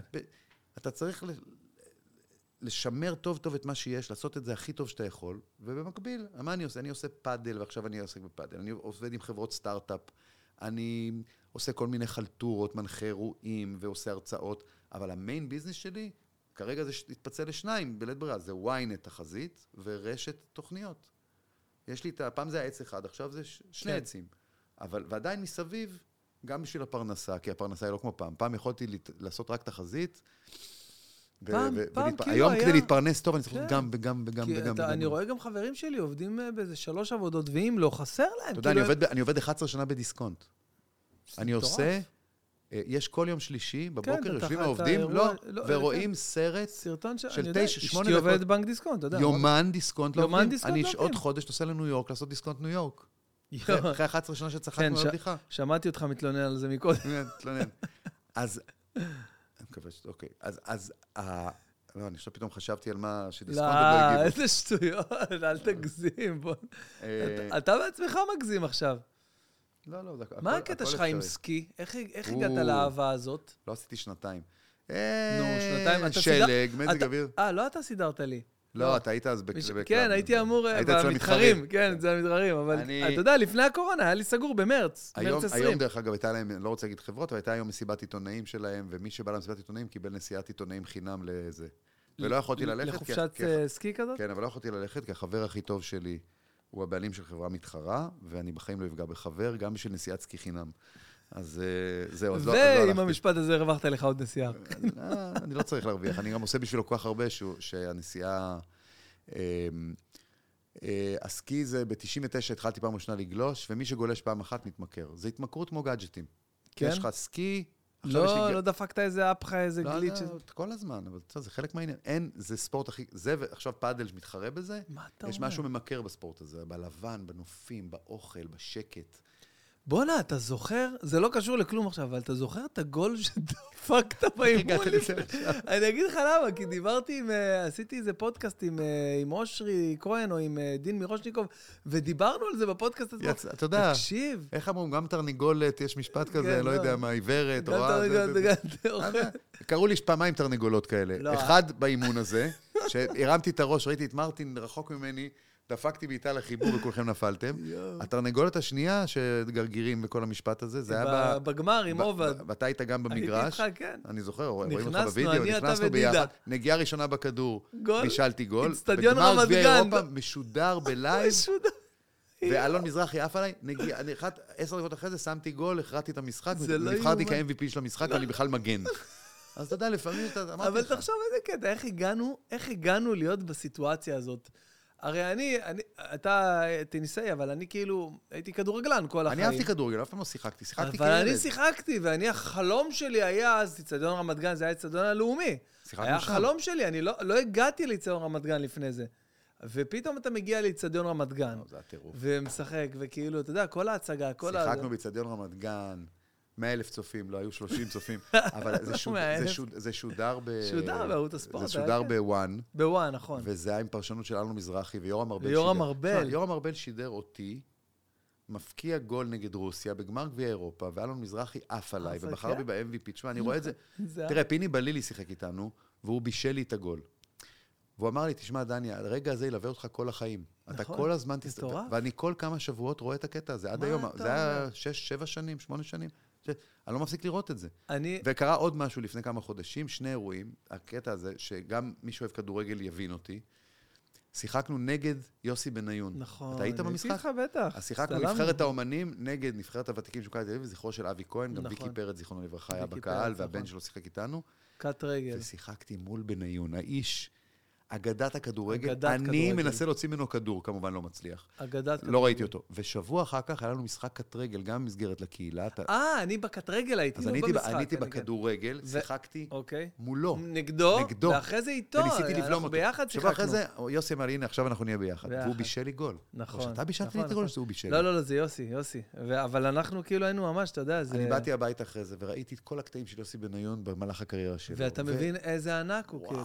וואו, איזו, איזו חוויה לי. זה, והיה לי לפני כמה שנים, שיחקתי עם אלמיליאן ודני נוימן וויקטור לוי, שיחקתי משחק הוקרה בטדי, אה, עם. כל ותיקי בית"ר. תשמע, כעיקרון, אה, עוד פעם, הקטע הזה גם עם יוסי, וגם מה ש... אני שמתי גול ב- ברוסיה, ב- ב- ב- נגד רוסיה, כן, כן, אני יודע. בטורניר שם, אתה יודע, זה גם, אתה יודע, ברוסיה אפשר לה- שם, כן. כן, אי אפשר להסביר, אתה יודע, אי אפשר להסביר למי שלא מכיר, אבל אה, אני זוכר את הגול. שלך. דניאל בן חיים, איך הוא תיאר אותו. חבל על הזמן. אנחנו לקראת סיום, וברקע מתנגן אה, השיר של הבן שלך, אני שומע, שיר מדהים. שחר רופ הגדול. תשמע, ילדים, זה לא דיברנו על ילדים. יש לי שלושה, שניים מנישואים קודמים, מאי בת 29, שחקנית, גם מאי אורמן לוינשטיין, עושה עכשיו מיזם מדהים. אה, הבינה שאודישן, אודישן, אודישן, אודישן, אודישן, אודישן, אוקיי, אבל צריך לעשות משהו לבד. והיא וחברה טובה יצרו משהו כמו סליפ נו מור בניו יורק. הם קוראים לזה המועדון, אתה מקבל הזמנה. שאתה לא מבין מה זה ההזמנה הזאת, אתה מאשר אותה, משלם 160 שקל לבן אדם, ונכנס לתוך מקום שזה מועדון שיש בו אוכל ושתייה ואלכוהול, ופתאום מתחילה הצגה בתוך המועדון שאתה משתתף בה. די. מדהים, היו כבר, היה הבכורה, ובדצמבר יש כמה הצגות, וזה הולך לטרוף את המדינה. איפה אפשר- איפה יש... אני אשלח לך לינק, אוקיי. כרגע זה מאוד מצומצם, זה 50 איש, לא יותר, אבל זה פורמט חדש שהיא המציאה יחד עם החברה שלה, עם אנה. זה דומה לשיחות עם הברמן? אתה מכיר את ה... דומה, אבל זה אחר. זה דומה לסליפ נו מור יותר בניו יורק, שאתה נכנס לתוך בית כזה, אתה מקבל מסכה, ואתה חלק מההופעה שהולכת בתוך הבית הזה. וואו. אתה אני- חלק מההופעה. אני לא הייתי שם, אז אני לא יכול להגיד, זה. לא- חדש, אני לא הייתי, אז אני לא יכול להגיד לך ממש. אוקיי. אז זאת מאי, והיא שחקנית. היא בת ו- 29? כן, כן, היא תהיה בדצמבר.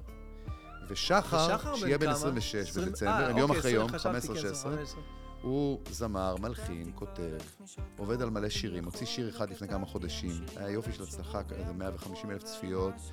אה, בשביל שיר ראשון זה עשה יופי של עבודה. זה מה שאנחנו שומעים עכשיו כן, ברקע. שיר זה- מדהים, הוא כתב את זה, קוראים לזה שיר אחרון. שיר אחרון, שזה לא נשמע אה, אופטימי. שחר, יקירנו ה- הבחירה של השם. אני רוצה להגיד קודם כל שזה שיר מהמם, באמת בעיניי. עזוב, עזוב, אני- לפעמים אנשים חושבים שאתה סתם, אבל באמת יפה, הוא התקדם. הוא ילד אני ראיתי רגיש. אותו לפני איזה שלוש או ארבע שנים בכפר יונה, ותקשיב, וזה פשוט...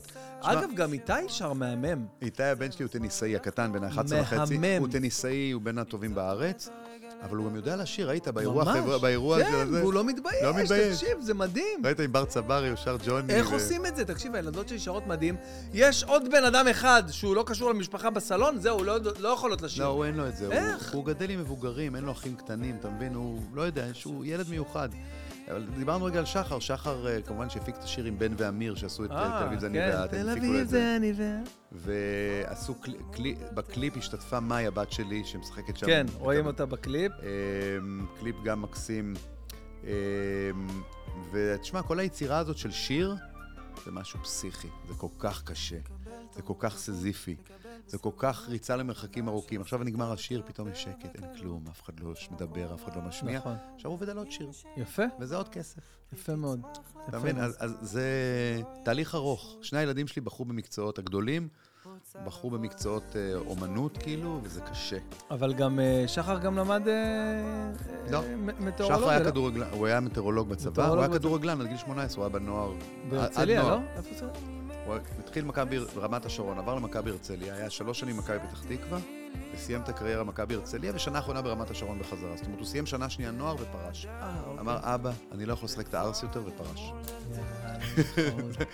היה אה, מגן שמאלי. אז בהצלחה לשחר רופ. אה, כן, שיר כן. מהמם, באמת, אנחנו, מי שרוצה, אנחנו רשום פה למטה, ב- ביוטיוב אצלי, ב description, מה שנקרא. Description. ולפני סיום, כמו שאני עושה עם כל אחד מהאורחים שלי, יש לי כמה שאלות שלא אני שואל, האנשים שמתעניינים, ובמקרה. שלך, אתה רואה, אני גולל את הזה, אני מיליון כן, טוב, זה שאלות. יום, אמרתי לך, זה יום חריג. זה יום. חריג. אז בקיצור, אה, הנה, רשמתי, אה, תשאלו, אה, תגידו לי מה אתם רוצים שאני אשאל אותו, אז אה, מישהו רושם לי בתגובות, בחרת יום. אה, מישהו, שיראה לך את הקעקוע שלו. טוב, חבר'ה, אין לו קעקוע, אין אין לו לי קעקוע. קעקוע, לכן לא היה לי מה להראות. וואי, וואי. אה, טוב, אה, אז יש פה, אה, הנה, לגבי מה שאמרנו מקודם, מישהי אומרת לי, אני מתחתנת בשני לשני 22, בבקשה. הלוואי תשאל אותו מה מזג האוויר. אתה מבין, זאת שאלה קלאסית. יפה. לזה שאין תחזית אמינה מעבר לארבעה ימים. אני חוזר על המנטרה הזאת, יש, אפשר חמישה, שישה, ככה עם 60 אחוז סיכוי פגיעה. יש באינטרנט גם לחודש, ויש בגוגל לחודשיים. באייפון יש... אני שואל אותך שאלה, בן, אם עכשיו אתה נכנס לגוגל ואתה רואה שבשבוע הבא ביום שני יש סיכוי ל-30 אחוז גשם, מה זה אומר לך? שאתה לוקח איתך 30 אחוז מטריה? מה זה נותן? מה זה נותן 40 אחוז גשם, אתה יודע מה? יפה, יפה. לא נותן כלום. לא נותן כלום תחזית ושום לוקחים דבר. מחזאים, לא רק ממני, אני לא פה מפרסם רק את עצמי. חזאי טלוויזיה, כולם מצוינים בכל הערוצים, והאתר הרשמי של השירות המטאורולוגי. שירות המטאורולוגי, חזאי ynet זה אני, יש ערוץ 1 ו-2 ו-13, בכולם יש חזאים אמיתיים, רק משם. נכון, אז אה, ליאור אה, רושם לי פה, וואו, אחי, לא נראה לי שיהיה לו חשק לדבר איתך היום. אז אני רוצה להגיד לך, ליאור, שלא רק חשק היה לו, הוא דיבר איתי פה והביא לי את אחד. הפודקאסטים הכי מעניינים והכי כיפים, ונהניתי מכל אני באתי. לתרפיה, מה זאת אומרת? ממש, ממש. אה, אז הרבה רושמים, תגיד לו שהוא מלך ושלא יתייחס לכל מה שהיה היום, זה לא מעניין בכלל. תשמע, זה עשה חזק, עבד. חזק. בוא נראה כמה עוקבים יש לי. אה, תשמע, ליאור סושרד כותב לי. מה יהיה עם מזג האוויר? מה יהיה עם הסיוט? מה, יהיה, מה, אתה מבין? עד כמה המערכון של פרוזק השפיע עליו? אה, יש איזה מערכון נורא ישן. טוב, זה מילים גסות. זה מלפני המון שנים. אני שהוא אומר לו, דני רו בן זונה. אז הוא אני אומר לא לו, זוכר את זה, כן, של תרשום. אה, שלומי קוריאט כן. ויובל סמו? אני אומר לך, דני רו בן זונה. אז הרבה פעמים, בשנים שאחרי זה, היו עוצרים אותי ברחוב חבר'ה צעירים, אומרים לי, הנה, דני רו בן זונה. ואז לא הבנתי למה מקללים אותי. אבל אה, זה בא ממה- זה בא ממערכון. של פרוזק, זה- תראה, אני אחפש את זה, אתה כן. תראה את זה, כולם שם נראים יותר צעירים. אה, כולם, כן, כן. ברור, זה היה, אתה מדבר איתי ואני על... זוכר את שלומי קוריאט, פעם ראשונה שפגשתי אחרי כמה שנים אחרי זה, אני ראיתי שלא היה לו נעים ממני, ולא כן, ידעתי למה, ולא כי אני למה. אני לא ראיתי אף פעם את המערכון, אבל ראיתי שהוא כזה לא נעים לו. זה כמו שבהצגות של מאי ביורם לוינשטיין, אז פעם אחת אנסו אותה ופעם אחת רצחו אותה. דרך נכון. אגב, דין מרושניקוב, חברנו הטוב, איך הכרתי אותו? אני הבאתי אותו לקבוצה, אתה יודע מה קרה? לא, לא ידעתי. הוא היה עם מאי באותה כיתה עם הבת שלי. לא ידעתי. ביורם לוינשטיין. סוף שנה א', עשו חלק מאיזשהו מחזמר זה.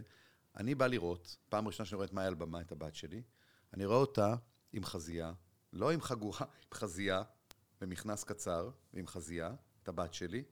לידה עומד גבר מסוכס, עם תחתונים וגופייה, נו, מה? דין מרושניקוב, והם פשוט צורכים אחד על השני בהיסטריה, עד שהיא מתעצבנת והיא מעיפה לו סטירה בן-בן, אבל את לא במשחק, סטירה אמיתית, היא העיפה לו סטירה, העיפה אותו. העיפה אותו. והם צורכים, ואז הוא רוצח אותה. תוקע לה סכין בגב, ויורד לה דם על כל הבמה. ככה פגשתי דין מרושניקוב. וזה בתור אבא לשלוש בנות, אני לא יכול אה, להכיל. זה היה. קשה מאוד, ככה פגשתי אותו, אבל אתה יודע, זה, זה בית ספר למשחק. כן. אבל אה, זה היה המפגש שלי עם דין זה- שחקן מהמם בעיניי. כן, ממש. בכלל הוא בן אדם, אתה יודע, ממש, הוא מחוספס. מבחוץ, חבל, לבן. מאוד מחוספס מבחוץ, ומאוד מאוד, מאוד מאוד רגיש מבפנים. נכון. מאוד, וגם אל תשכח, הוא עבר, הוא עבר, היה עבר שייטת, עבר דברים. הסיפור הכי מצחיק שלי עם דין, רק עוד סיפור דין אחד, היינו ברוסיה, גם אתה היית שם, אוקיי. והיינו בדשא מחוץ למלון, עושים את החימומים האלה לפני המשחק, אוקיי. בדשא המסריח כן, הזה שם עם כן, הכדור. כן. והמאמן אמר לנו, אתם עומדים כתף לכתף, עם זוגות, נותנים מכה בכתף, יוצאים אה, לספרינט. כן, אני זוכר. מי יוצא לי הבן זוג? דין. דין. עכשיו, אני לא פראייר, אתה יודע, יש לי, אני מתאמן בחדר כושר, אני בנוי טוב, אבל דין הוא שייט. עכשיו, דין. מתרומם, אנחנו מתרוממים, נותנים זינוק כתף לכתף, נותנים ספרינט. ואז אני אומר, עושה את השטות של החיים. הוא אומר לו, דין, פי, אתה יודע מה, חשבתי שייטים, יש להם... יותר כוח. לא מה, כאילו, לא הרשמת. הוא שתק. הבא. הוא שתק. הוא לא הגיב לי. וואי, חזרנו לעוד סיבוב. דבר הבא שאני זוכר, בן, הייתי על הרצפה. לא מאמין לך. תקשיב, זה סיפור ענק. הוא נתן לי מכה בכתף בצורה כזאת בזינוק, שאני זוכר את עצמי על הרצפה, ואתה מכיר את התכונה של השעון של אפל? השעון של ה-SOS? עשה לך את ה-SOS? מתחיל להתקשר לאמבולנסים ומשטרות ברוסיה. הוא נפלתי כמו קרש. בום!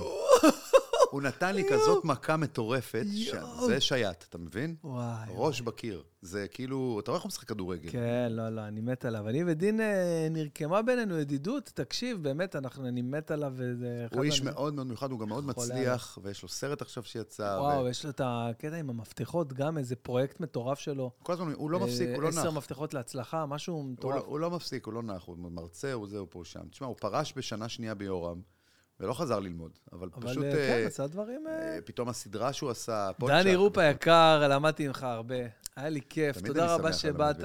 כיבדת אותי בנוכחותך במיוחד ביום המשוגע הזה. כן. אני לא יודע אני כמה זמן... תמיד אזכור איפה הייתי, אתה יודע רצח רבין, אמרו איפה הייתי ברצח רבין? איפה היית ביום הזה, אצל בן בן? אני, אני לא יודע כמה זמן, כמה ימים ייקח לנו ככה להעלות את הפודקאסט, אבל אה, מה שבטוח... אה, יהיה בסדר, יהיה בסדר. כן, אנחנו היום הזה באמת, אה, אני מעריך מכל הלב שבכל זאת אני אומר שקיבלת אותי, זה בשבילי תרפיה, אני אומר לך. בכנות. ווואלה, נהניתי, אמרתי לך, נהניתי, שתינו קצת יין, כן, שפכנו קצת יין. שפכנו קצת, אכלנו קצת אגוזי מקדם, זה לא מקדם, זה אגוז... אה, זה אגוז, אה, איך אמרת? אגוז ברזיל. ברזיל, נכון. זה ברזיל. אה, וכל מיני כאלה, פקנים, וזה. כן. היה כיף. אה, קלוריות. מקווה לא שנהנית נגיד גם אתה. לא, לא נספר ליאיר להב. אגב, הוא גם אה, יגיע לפודקאסט בקרוב. מרתק. לגמרי מרתק.